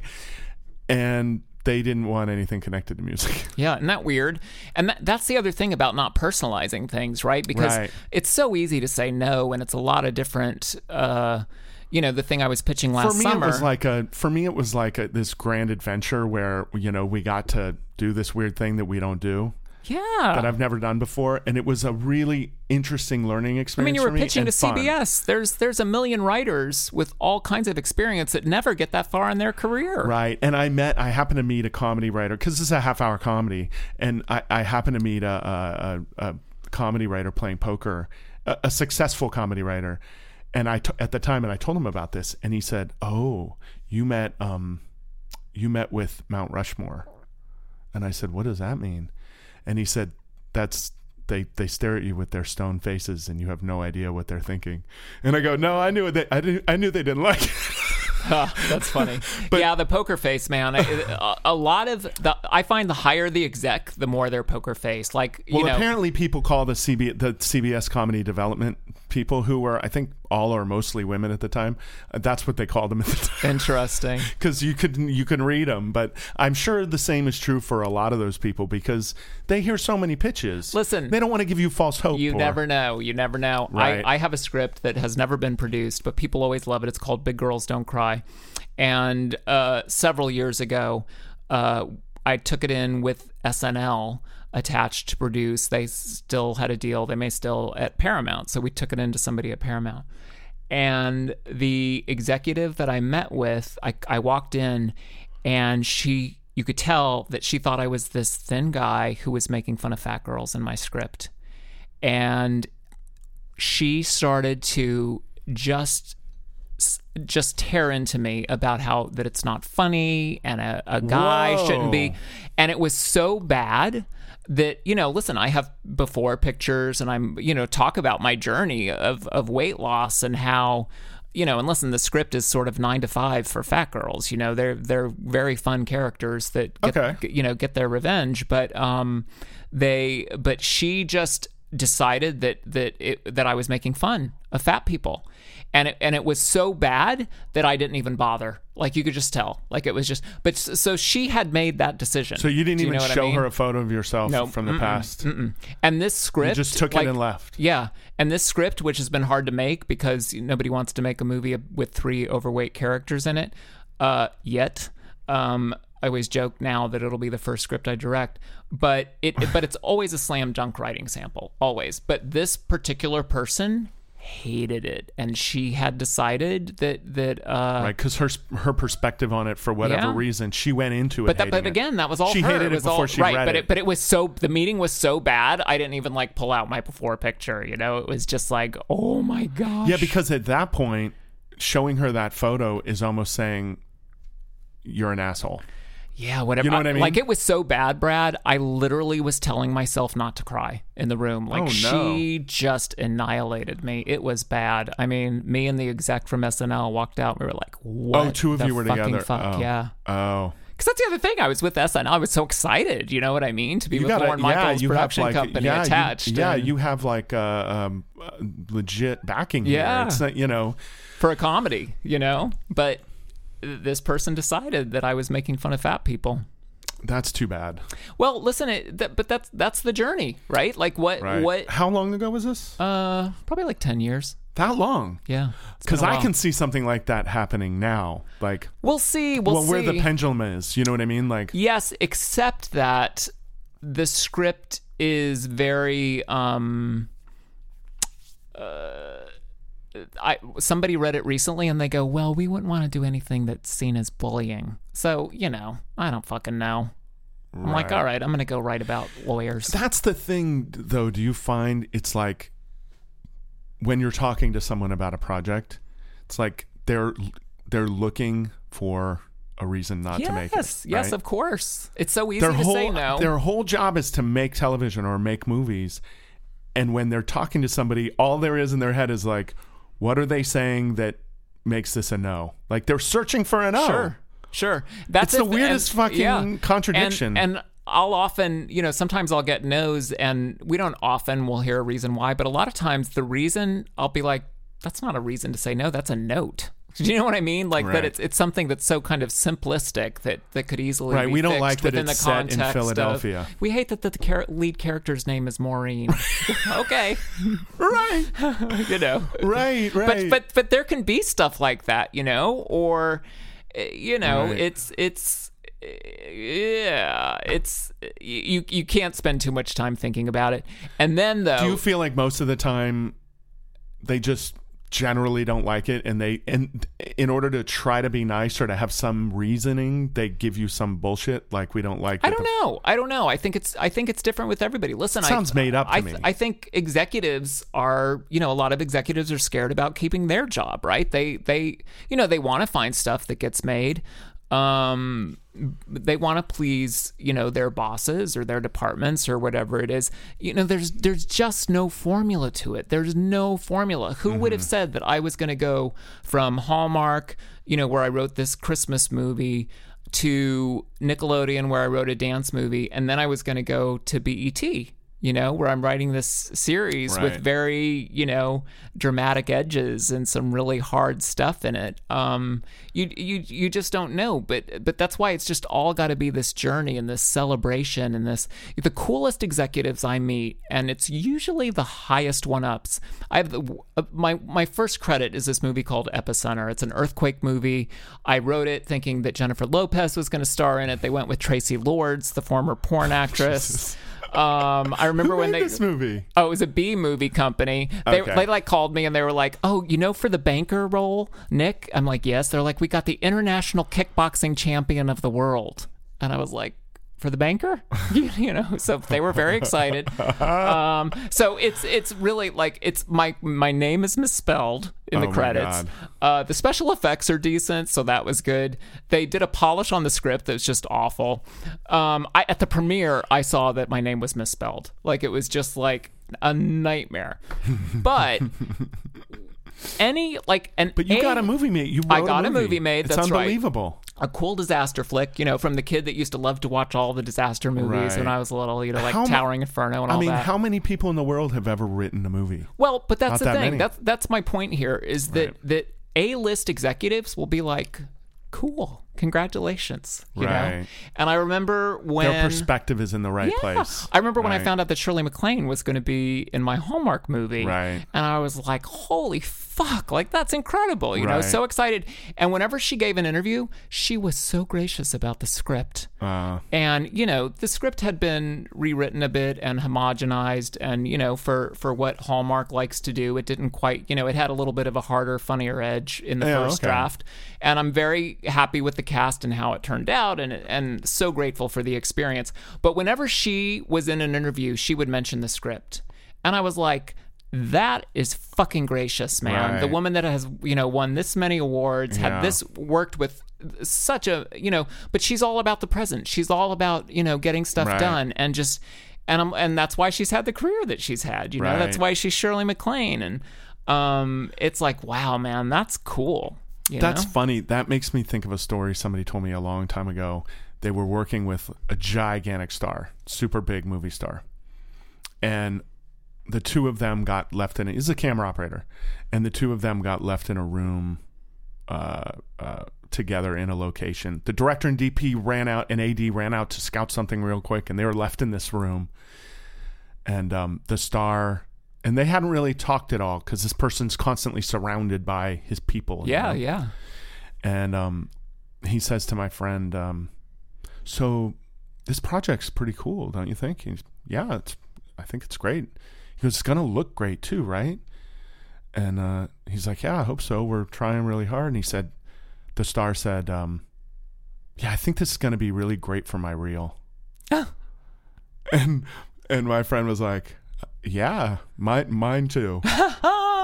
That's the best. I mean, someone who's done 30 movies or I don't even know how, like Yeah. more than that probably, and like gigantic star making $20 million or whatever it was for this Yeah, movie. Yeah, but the ones I think the ones with lasting power really get it. You know what I Right. mean? Like it's like, and they get that. You know, you could be doing the biggest movie ever with the biggest stars and the biggest directors, and it could flop. You just don't know what's gonna what's gonna hit or what's gonna not. And so, you know, to be be kind with each other and be good to each other and you know all that stuff i think that it's it's really cool when you meet people like that Yeah. and hear stories like that i love that story that's great I mean, in a certain way, I think it was like, um, it feels a little like it's a false attempt at connection, like it's fake. But on the other hand, maybe he just thinks that way. okay but let's go down that And path. also, also there were other good things about this person, like really hard worker. but maybe and, you maybe know.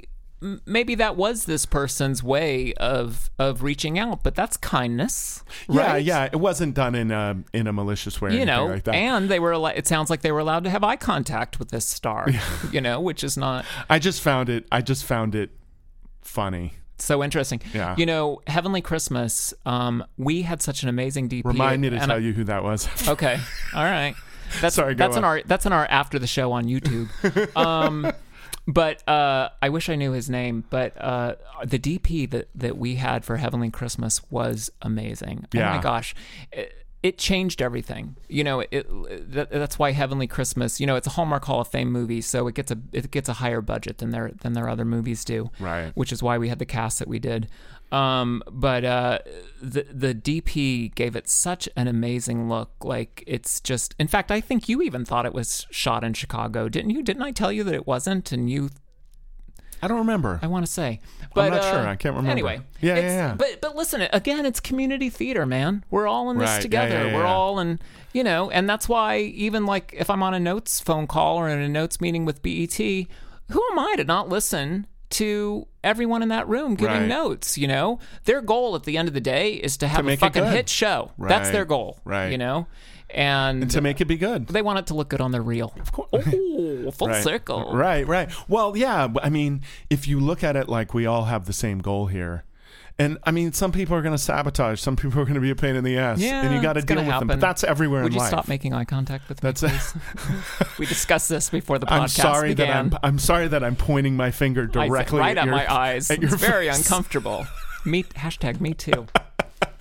Um, yeah, I mean, yeah. We, essentially, we all have the same goals, right? Yeah. So, or or you should. Most everybody does. You know what? It's it's great when we do. It's Yeah. it's great when we do, and Yeah. it's great that there are people out there. And are there some assholes And that out there? Yeah. enjoy and their- listen, I'm I'm sure you know assholes who are, who are you know below the line that that you know aren't at your level, and they're they're dicks, right? Like you know Right. the guy may be in charge of you know keeping the white carpet clean might be a jerk and not say good morning first. yeah, right, right. Um, yeah, no, I mean, everyone in life knows assholes. Yeah. You know, but you just don't invite them to the party. You know, when you have when you have the party, you don't invite You them. don't invite them and when the you have the power to hire people, you don't hire them. of course, When you and- work with them, you do your best, and you know, you and you want to work with or- people that that that you know you enjoy you know you've been on the same tv show for a while i mean i'm sure part of that is you're part of the community there you're part of the essence of Yeah, the, it's like family, you know. Somebody said to me a really long time ago, I was working on the second unit of West Wing, and that show notoriously did brutally long hours. And I don't know, 18 hours a day, like Wow. just grinding away. I, I remember there was 119 or something. wow It was the long days, long days. yeah And um, at least it was good. You know, Yeah, that's the rewarding yeah, part. You're yeah. working on something that's really fucking talk good about quality yeah yeah. But um uh I was just a PA. It was right when I got to LA and I would and I and I was talking to the gaffer and this is like first weekend probably on the fourth day or something. And we'd be doing these long hours and I was like, You guys do and he was the first unit gaffer who had come to second unit for the day, whatever. Anyway, he was there full time. And I said, dude, you guys spend so much like how many fucking hours do you do on this show? And he's like, Yeah, man, we're we're family. And I was like, I really appreciate how nice everybody is to me who doesn't know anybody, who's just getting to know everybody. He goes, Yeah, man, like there's no room to like be uncool here. He goes, The people who aren't cool here get let go pretty quick. wow It's like because I spend I spend way more time here, twice as much time with these people than I do with my actual family. So, and I love my family. Why do I want to spend so much time here? Yeah, it's a job, but like it's so hard if you don't, you know, at least try to enjoy yourself at work mm-hmm. and be around people who are friendly and easygoing and not everybody's going to agree on everything. That's fine, but like, you know, trying, trying to get along and that kind of thing. It's like Thanksgiving dinner every day. very nice in the west wing But no, I mean, even with family, look, you and I have had to extricate people from our lives because it made our life harder. yeah Yes, it's nice to have family and people you can count on and blah, blah, blah, who've known you your whole life. But if every time you have to deal with them, it's a problem and it's harder on you when you go to bed and you can't sleep at night, you know? This is the way that one of these people that we're talking about made you feel, right? yeah Yeah. So anyway, I kind of went off on a tangent no no as I it's, it's true. but- it's it's you know at a certain point we have to we have to take responsibility for things. And if you're open to it other uh, things to replace that bad energy that is a more positive energy will arrive. That's me for you. Now that i'm your unofficial but very official cousin. Thank you. but you know what i mean? Like it's like if we get out of our own way sometimes I don't know if I know as much as you do, but I'm trying. I know. Listen, I know nothing. No, I, I am know- just. I'm just kind of. You know. I'm. I'm. No. I'm just kind of figuring it out, and I don't shut up, so I say it out loud. Like. Like we're all in this together. no, and- you know, you know that you're smart enough to know where you're not smart, Well, I do know that. and yes. I and I'm I- I do know that too. But I think you have wisdom to impart, and what you just said there about allowing the positivity, and I think I've I've been, um, a little. I don't know if the word is ignorant. I haven't been. That cr- thought didn't cross my mind.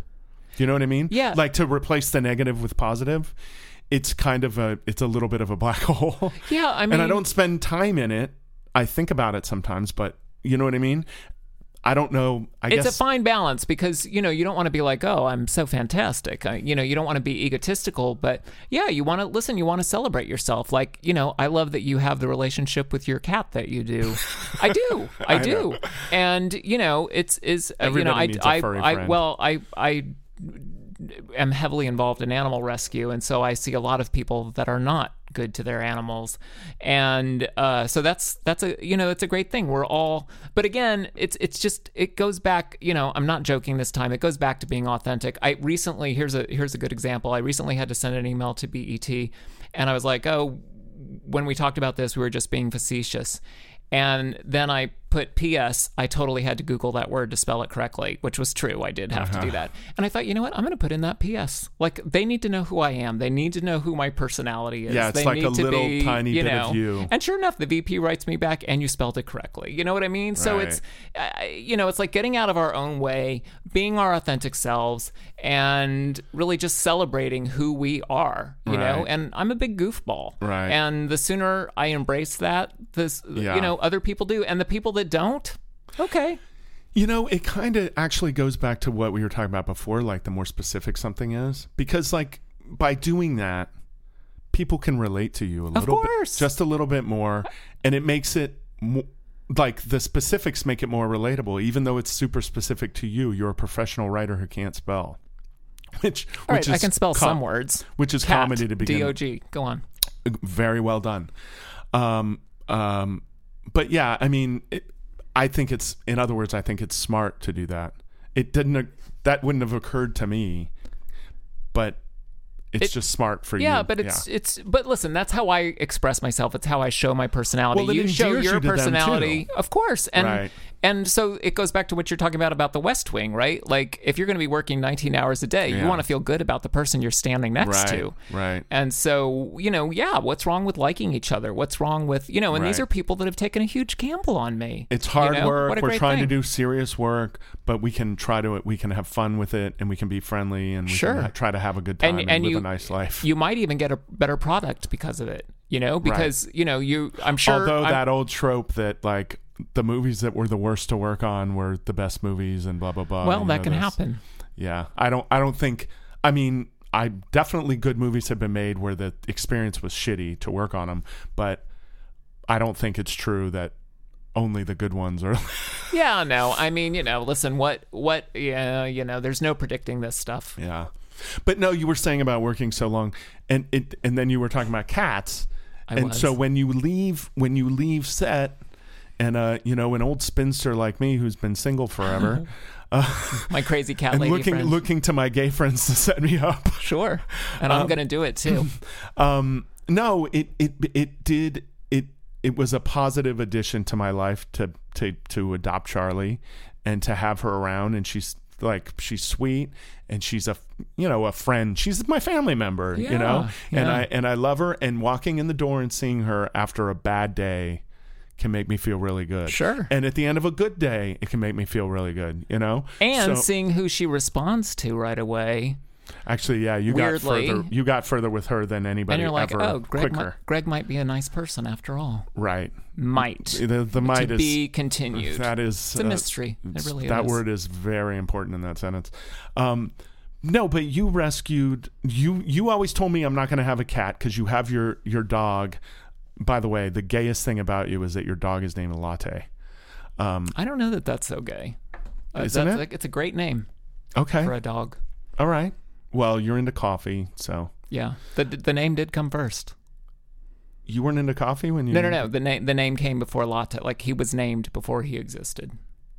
Before he. Came Oh, you named him before you. I always knew I wanted a dog named Latte. Oh, okay. It's like it's kind of like how I always knew I wanted a cousin named Brad. When I met you, you were Fred, and I'm like, "Would you please change your name?" And you're like, "All right, all right." Uh, you should have brought him, by the way. I thought about asking. I wasn't sure how your beautiful little cat. Well, would. I've never seen that, which I would have been. She probably would still be under the bed right now. I don't honest. know. He because most cats are like, "What the fuck?" and they're like, "Wait a sec, my dog's seven pounds." Then usually they're like, "Wait a minute, I could take him." And and Latte is the first to be like, "Yes, you could. Here's my belly." You know, so he's like, "If Let you're gonna do it, surrender early." yeah, exactly. This is how this is going down." you know, um, yeah. So we'll we'll have to do that. We'll have to have a play date. I'm a little scared of what'll happen, but but no, but you always told me so. You've been fostering cats, Right. and which is so sweet, and it's great because you work at home, and your husband Jason works at home Yes. too. He like telecommutes or whatever, right? Yes. And um, so you guys are the perfect people to have pets because you're around a lot. Yes and no.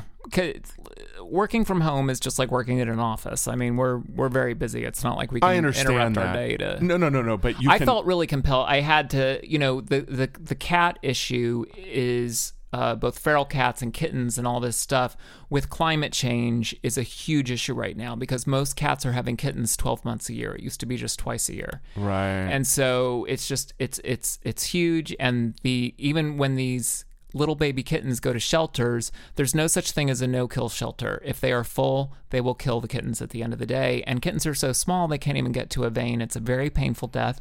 And by the way, these are precious little angels that deserve to live. Mm-hmm. So by fostering them, helping them to acclimate, make sure they get their nutrition, their shots, make sure they get fixed, and then to find them homes is a big big deal and s you know and sometimes that's done with adult cats and stuff like that too and it's it's something that I felt really compelled to do to you know put a little good back into the world mm-hmm. well, good for you. And and you were fostering him and then helping find homes for, homes yep, for and stuff, homes, and yeah. which was I mean you had people flying from Ohio here to pick their We did- cats we up, did, and, yeah. like crazy Some stuff. people bring their fosters back to the shelter and you know go for the luck of the draw, but I I get very attached to my fosters and I luckily th- Oh, through you so, didn't through you have triplets or something? Yeah, Or you- luckily through social media, you know, we've we've had a lot of followers and um, the the the kittens that we have Is the fostered. Stray Cat Alliance or something yeah, like that? I work with them. Yeah. They're amazing. Um, Who's that one girl who's always I I I've seen her on Instagram. She was I think you got the fosters from her or uh is she Stray Cat Alliance or is that no. She's always she always has little kittens. Anyway. Oh, that's um, Two Way Street, which Yeah. is another which is another uh, foster organization, Yeah, and she's fantastic. Yeah, but yeah, yeah, so I mostly work with Stray Cat Alliance. There's so many out there, and Right. most of them are just amazing. Two Way Street does amazing work, And and, she's cat- brand new. She's been going for like a year and a half. Oh, okay. She's she's somebody that started out fostering and then decided she was going to just take it a step Make further. it a company or a, Yeah. an organization. yeah. Hmm.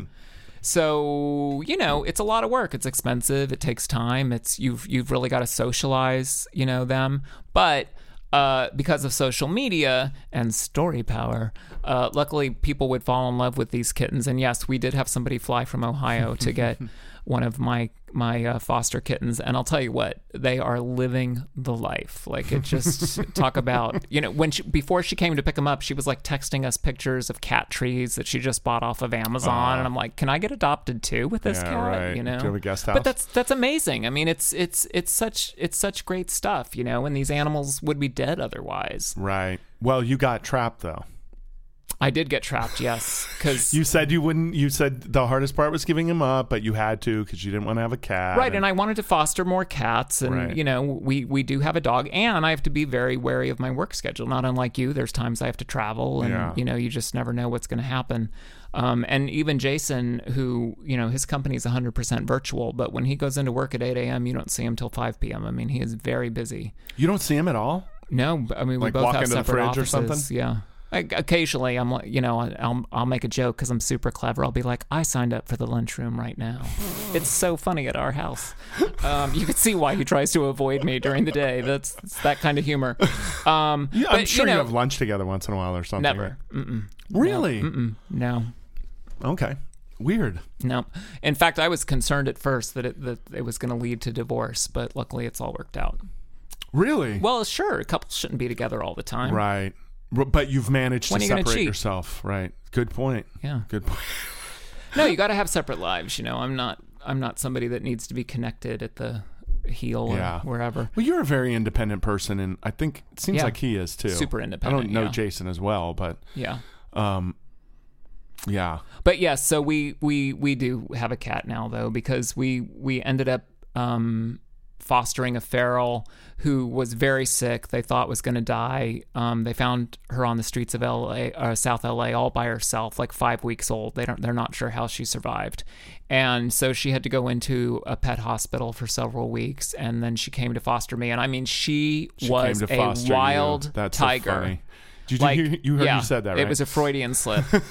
Um, because I'm still in denial that, that we have a cat. But I mean, I was so scratched up. It's funny. I went into the acupuncturist, things that people in LA say, and I had to convince him that like I was not a cutter. Like I had sores all over my body from being scratched. I mean, I, it's just ridiculous. yeah. When Uh, they're she that was a little. well, she was a wild animal. Yeah. you know, she'd lived on the streets, and also too, she did more damage uh, in two weeks than our previous fosters had done the entire time. Because, and we figure the only way that she survived was by climbing things, right, to get out of by the way. being tough, fast, and yeah, smart. right? yeah. So um, my office, my beautiful leather office chair looks like it was had acid poured on it. I mean, it is just a Ripped mess. it to shreds, huh? But we began to realize that we would take her to kitten adoption events and she would not get down off my lap. Now, she would not be on my lap any other time, but we would go to these adoption events and there'd be kittens all over the place and toys all over the place and just a play party. And it's where adopters can come in and actually play with the kittens. This is some of the amazing work that Stray Cat Alliance does at like these cat cafes and stuff. There's one right over here on Melrose. Oh, that's right. I forgot about that. Yeah. And but she would been. she would not get off my lap. And if like another cute little kitten would come up like with a toy to play with her, she would hiss at them. She was like, you know, fuck off. I you know, she she knew. She's like two gay dads who love to run the AC. I'm staying. and so we realized that she was never going to leave us. And uh, that if we if we did you know, I did look for some adopters and she just was so attached to me. And apparently other kittens that we've gotten, I guess, were not this feral. That some ferals will bond with one person, and that's it. It's like they, it's almost like they imprint on you. For life kind of thing. Li- Like a mother almost. Mm-hmm. yeah, and we've had her for almost a year, and just now is she letting Jason start to touch her. Oh my God. And he's super cool, great with animals, And much less needy than me. He's yes, much calmer than you You know, are. I need reassurance. Do you love me, little kitten? Right. You know. Um, You're like, never shut up. You're just, no, I kiss her forehead. And you know, it's taking your life into your hands, but uh, it's you know, so it's all good. But Has she ever bitten you like on the nose and stuff?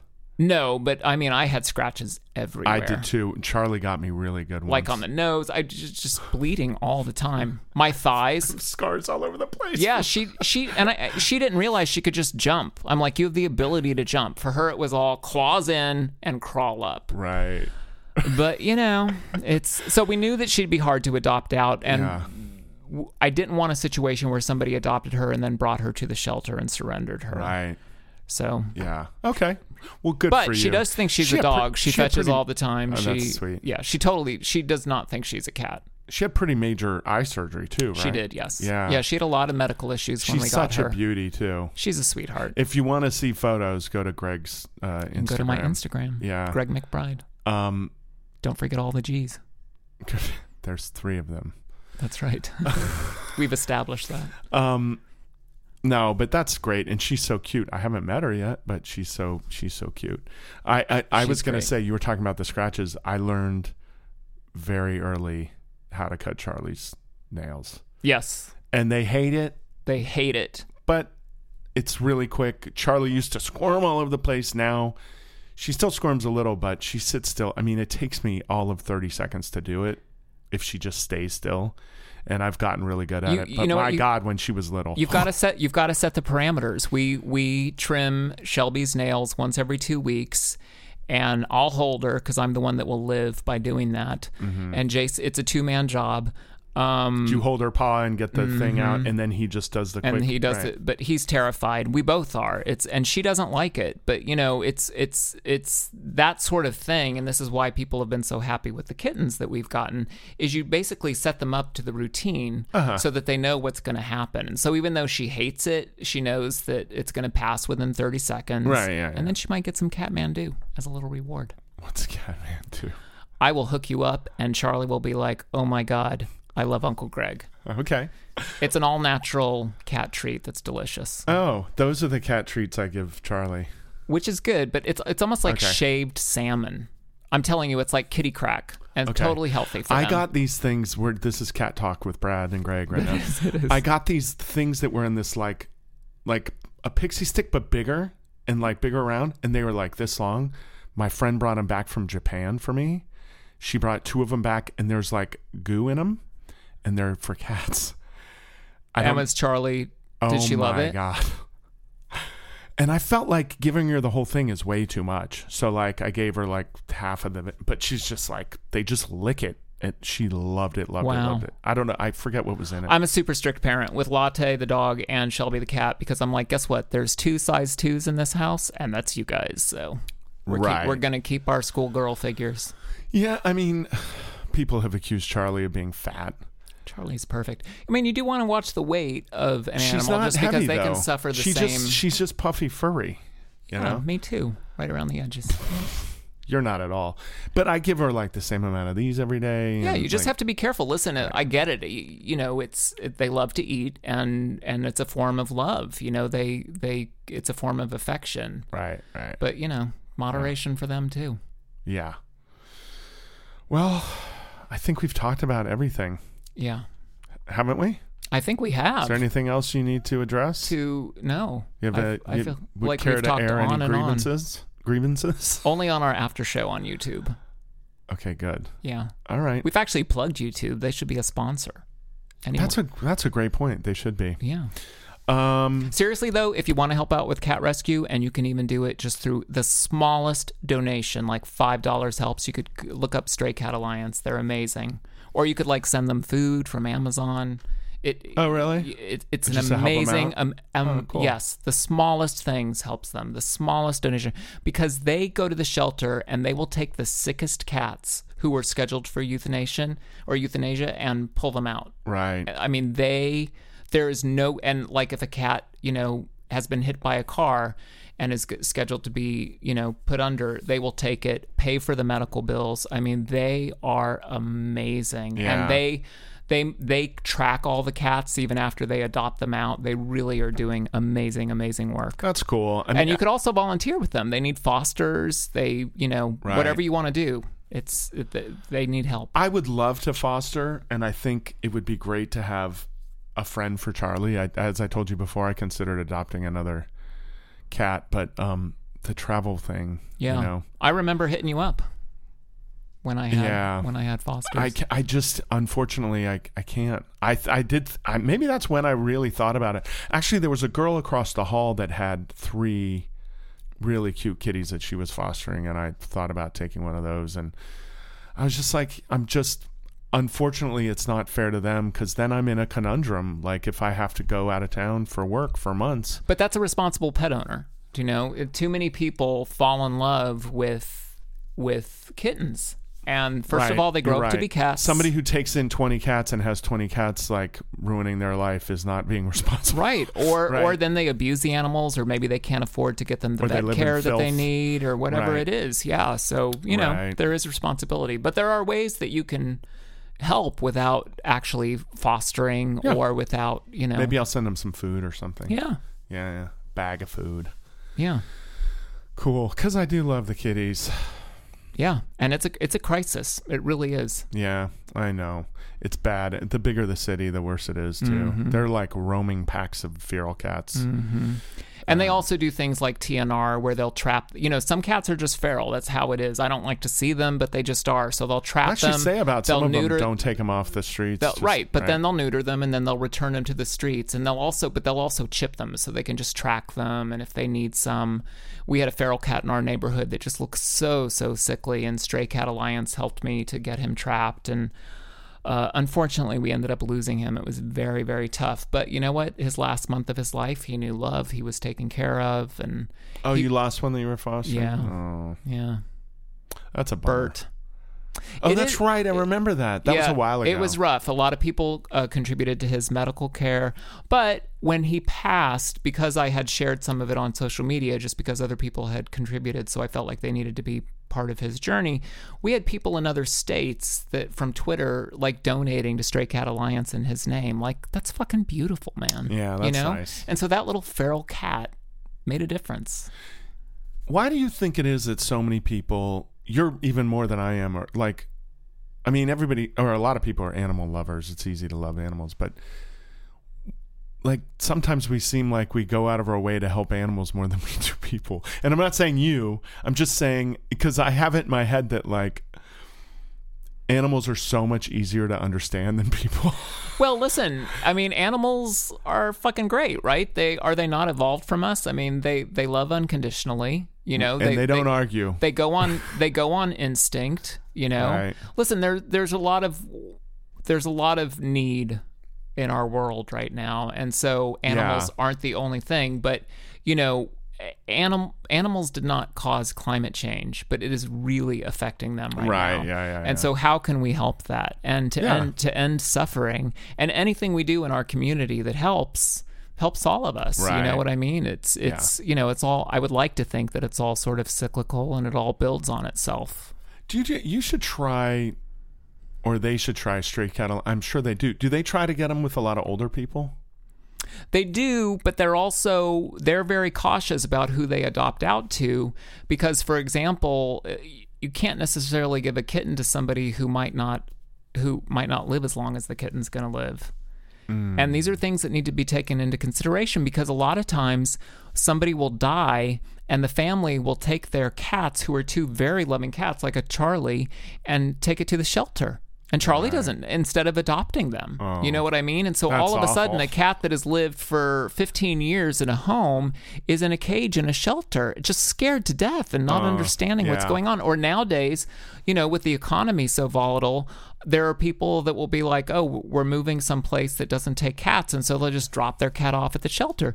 But the thing is, this cat's been part of your family for five, ten are years. So, well, that's part of the problem. But but this is the work that Stray Cat's doing, you know. But so, but because of it, they're fairly careful about who it who is able to adopt. Right. And and I think They that's want it right to be because forever. you know one of the reasons why I wanted to make sure I knew who the adopters were of some of our fosters before I worked with Stray Cat Alliance is at the animal shelters. You know, you walk in with five dollars, they'll give you a kitten, and I'm not sure that that's the right way to go because there are responsibilities. You know, there are vet bills, there are these, and we all know there's nothing cuter than a kitten. You know what I mean? Right. There just really isn't. But again, they're going to get older. They're going to turn into cats. They're going to have medical issues. Right. You know, they're they they are a responsibility. Yeah, right, right, right. Yeah, it's a life. Yeah. Oh well. Anyway, I like having mine. Anyway, Some people make fun of me. They now call that me we've cat grabbed lady. him by the pussy. Sorry, I couldn't. Yeah, but pussy cat. Brad, Yeah, yeah. Fred, if I may use your real name. Cousin Fred. That's that makes me. this, you know, this is, this is like a very special episode of the podcast very special. because it's the most boring ever. Hello, caller, are you there? There were no callers today. Uh, all right, Gregg. Yes. Since nobody seems to be calling, I guess we better No, I finish. guess we're done. We better there- there's no more phone calls. but we thank everyone for listening, Gregg, because you know you'll listen, Gregg. I will. It'll be my favorite one. I'm going to give it four stars on Podcast America. Only four.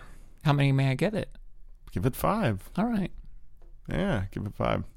I'm going to do that. All right. Well, thanks again. Thank man. you. It's been this has been fun. it's been a lot of fun. It's been great talking to you. We didn't even take a break. No, normally we didn't. Take a break. It just it, it flowed. The It conversation. flow. Even look, even Charlie has come over. She's like, enough. She's like, I'm going somewhere to lay down so I don't have to She's like, listen I'm going to to go two anymore." euthanize myself. That's how boring this has been. She's just, oh, she's licking herself now. She's, She's, probably having like, fun. it's, is it dinner time? is this guy leaving now? Uh, okay, let's shut up now. All right. Uh, thanks again, Gregg. It's been a pleasure. Thank you. Thanks again to Gregg for coming in. He's always fun to talk to. I hope you enjoyed it. Thank you very much for listening. Uh, thank you to Walter Clausen for their support. Go check out uh, walterclausen.com and get that uh, new 2 inch iBaird, or if you don't have the 4 inch already, grab yourself one of those and use that promo code WALKING to get it. Also, check out my Patreon at patreon.com slash walking backwards and sign up, and you'll get that extra content. All right. Thanks, everybody. I appreciate you listening. See you next time.